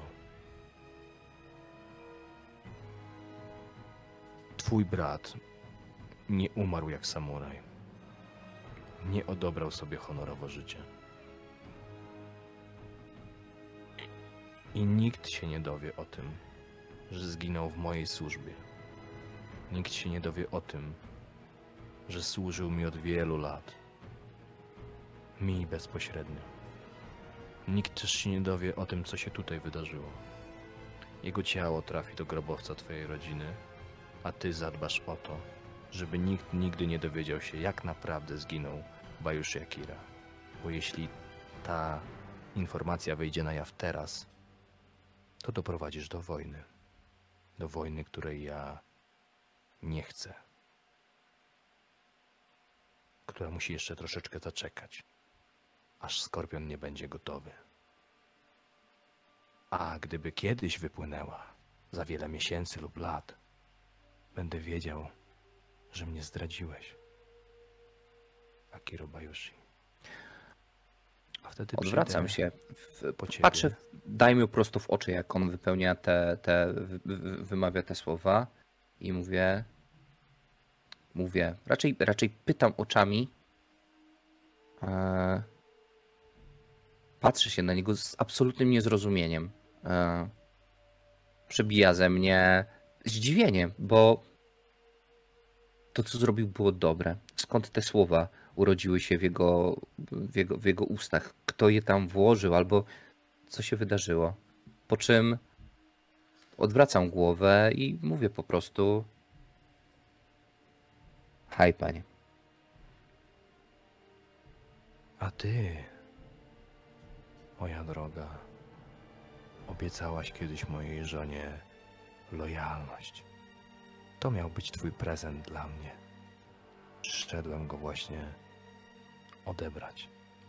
Więc jeśli chcesz jeszcze kiedykolwiek zobaczyć mury Shironohebi, to zrobisz dokładnie to samo, co twój brat. Albo ty, on i wasi rodzice skończycie w lesie zdrajców. O śmierci Bayushi Kuro nikt nie może się dowiedzieć. Jego honor został poświęcony na ołtarzu lojalności Skorpiona. Shoju ociera o rękaw tanto, które przez cały czas trzymał w ręce, którym rozciął gardło. I rusza do wyjścia. Cienie, które były w rogach, odlepiają się i ty, Akira, widzisz, jak wychodzi za nim dwóch ubranych w ciemne szaty nie samurajów. Wyka ludzi, którzy mu po prostu towarzyszyli, którzy dbali o to, byś nie popełnił błędu. Wydaje mi się, że Akira nie słyszy i nie widzi, ponieważ nigdy go nie było w tym miejscu.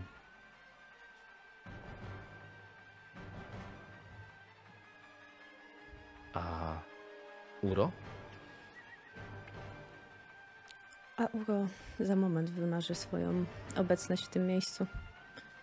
Ale kiedy już kroki ucichną i upewni się, że zostaliśmy tu tylko my, yy, podejdę, stanę nad Kuro. Zanim to wszystko się nie wydarzy, przeczytaj mi to hajku. Kuro, ty jeszcze żyjesz. Ta cała scena trwała minutę, półtorej. Będziesz jeszcze trochę wykrwawiał. Być może nawet byłbyś w stanie coś szepnąć. Bo to tamto nie odebrało ci głosu, ono ci odebrało życie.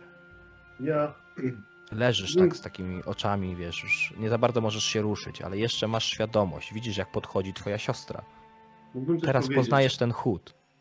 Ale moja siostra właśnie zrobiła to, co ja chciałem, żeby zrobiła i ja nie potrzebuję nic mówić, bo ja zostawiłem to, co miałem do powiedzenia. Ja chcę. I cieszę się z tego, że ona przerzedza, że przesuwa palcami po moich włosach, a ja leżę jest mi dobrze i patrzę na moje rodzeństwo i liczę na to, że oni też będą kiedyś mieli to, co ja mam teraz. Skała, wyślesz mi to haiku? A dobrze. No, Tylko muszę mnie przepisać, bo napisałem je na razie ręcznie. Możesz Ale przeczytać, będę sobie wyobrażać, że Akira czyta. Tak, możesz Dobrze. przeczytać. Bo ja bym chciał je odczytać. Chciałby się odczytać, no dobra, to ja ci, zdjęcia czy to ja coś. ci je wysyłam. No czekaj. To ja w takim razie, znaczy jak podejdę, mm, chciałabym przyklęknąć, ponieważ mój brat wiem, że jeszcze nie jest martwy. Widzisz to, widzisz, że jego oczy są zaszklone, zachodzą mgłą, ale jeszcze są otwarte. Widać, jak pulsuje mu klatka piersiowa, jak z każdym urwanym wdechem krew spływa mocniej po rozciętym gardle, rozciętym bardzo delikatnie i bardzo precyzyjnym miejscu. No, jego brzuch jest rozpruty, ale od takiej rany umiera się długo. Em, I ja bym chciała go mm, dotknąć, ale nie tak, by dotknąć krwi, jednak wciąż. Nie wiem, za rękę, za dłoń. Takim muśnięciem, niczym skrzydła motyla. Bo w On końcu oprócz tego, że małym bratem. Oprócz tego, że gładzi cię po włosach, to jeszcze złapała cię za dłoń. Zawsze była twoją największą miłością.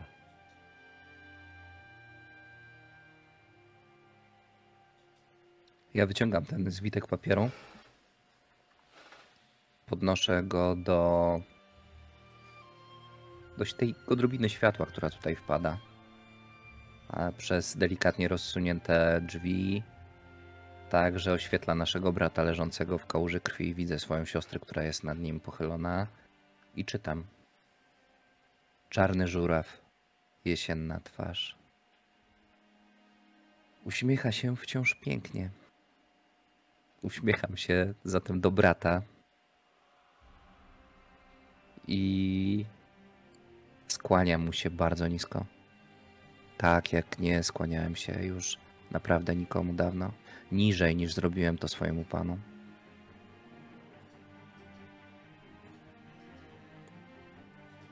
I myślę, moi drodzy, że tutaj możemy sobie uciąć i zakończyć. Że to jest bardzo dobry moment, bo ta historia, ona ma jakąś kontynuację. Ma też jeszcze wiele rzeczy, które zdarzyły się przed i po, ale my chcieliśmy opowiedzieć wam jej bardzo, bardzo konkretny fragment. Ja, ja muszę się wytłumaczyć z jednej bardzo ważnej rzeczy, bo to absolutnie nie było tak, że ja nie miałem przygotowanego haiku, który mógłbym przyś- m, powiedzieć, gdyby mój brat powiedział coś bardzo przykrego mojej siostrze. Ale opowiedział to naprawdę bardzo ładnie. Więc moje haiku nie jest istotne. Dreję na kawałki i puszczam z wiatrem na tym jeziorze, gdy e, zwłoki, skremowane zwłoki naszego brata trafiają do rodzinnej krypty. No dobrze. Moi drodzy, jeśli będziecie chcieli poznać trochę backgroundu tej historii, jakie były motywacje postaci, jak były ustawione sceny i dlaczego w takiej kolejności, a nie innej, to odsyłam Was do tego dodatkowego materiału, który pojawi się również na naszym kanale. Ja bardzo, bardzo dziękuję moim graczom. Oni mi dzisiaj kapitalnie wystawiali piłki, ale tak jak widzieliście, mojej roli w tym było niewiele tak naprawdę. I takie było założenie, a ja jestem bardzo zadowolony ze składu, który mi się udało zebrać. Również chciałem bardzo podziękować za grę. E, Umierać w waszym towarzystwie to prawdziwa przyjemność. To było mocne. O, Do Zarika tego żejmaś No dobrze. Więc e, żegnając się, muszę powiedzieć o tych rzeczach istotnych. Chyba, że wy coś chcielibyście jeszcze dodać, tak, zanim ja już przejdę do standardowych pożegnań streamowych. E, Czy ja, to skała, to bardzo dziękuję, Nojka bardzo dziękuję i mistrzu gry bardzo dziękuję. E, Bardzo, to był fajny eksperyment, bardzo mi się podobał, wydaje mi się, że zagrało w nim naprawdę mm, tak dużo jak mogło i bardzo się cieszę, że mogłem w nim wziąć udział, bo to było coś naprawdę bardzo fajnego. Przyznam, że to było bardzo ładnie zagrane. Mm, I mimo, że e, nie spodziewałam się, że będzie takie zakończenie przy ostatniej scenie, to przyznam, że e, bardzo ładnie skała to odegrać, że to było dla mnie czytelne w momencie, kiedy już weszliśmy do tego pomieszczenia. W sensie ta atmosfera już tam była na tyle ciężka, że to było takie, oho, albo zabije nas, albo siebie.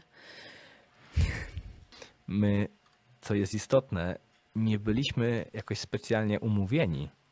Czy Skała wiedział, że stoi przed nim taki wybór, ale to, co z tym zrobi, zostawiłem już jemu. Bo w pierwotnej wersji faktycznie było tak, że kiedy Akira wchodzi do tego pomieszczenia, to brat już ma rozpruty brzuch.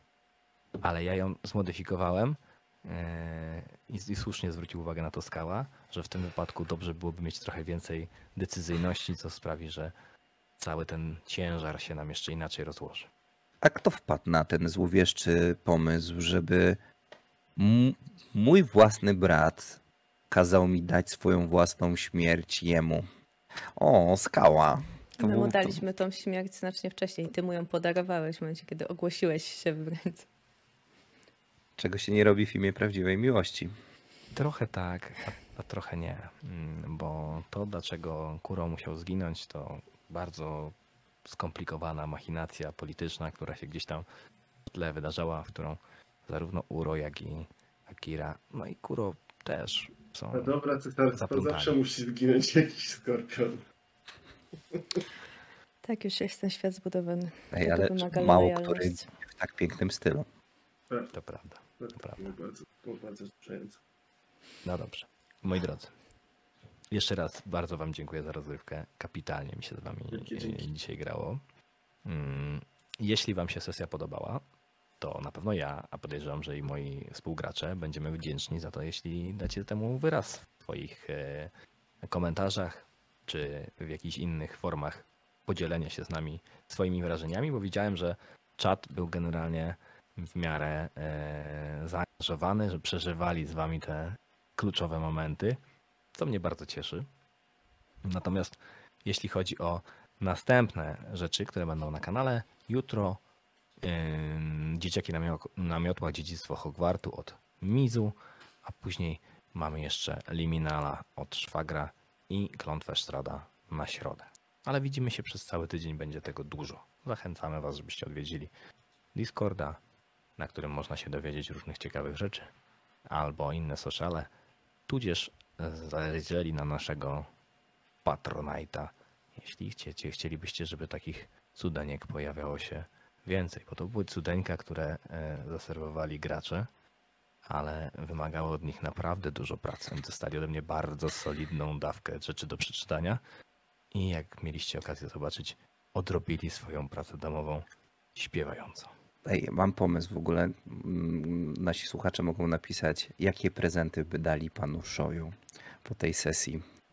Ja bym z wielką chęcią zobaczył, jakie piękne prezenty przygotowaliby dla tego szlachetnego, dobrego i litościwego pana. Wielkiego pana. Mądrego. Najlepszego. Najlepszego. A teraz żegnamy się z wami.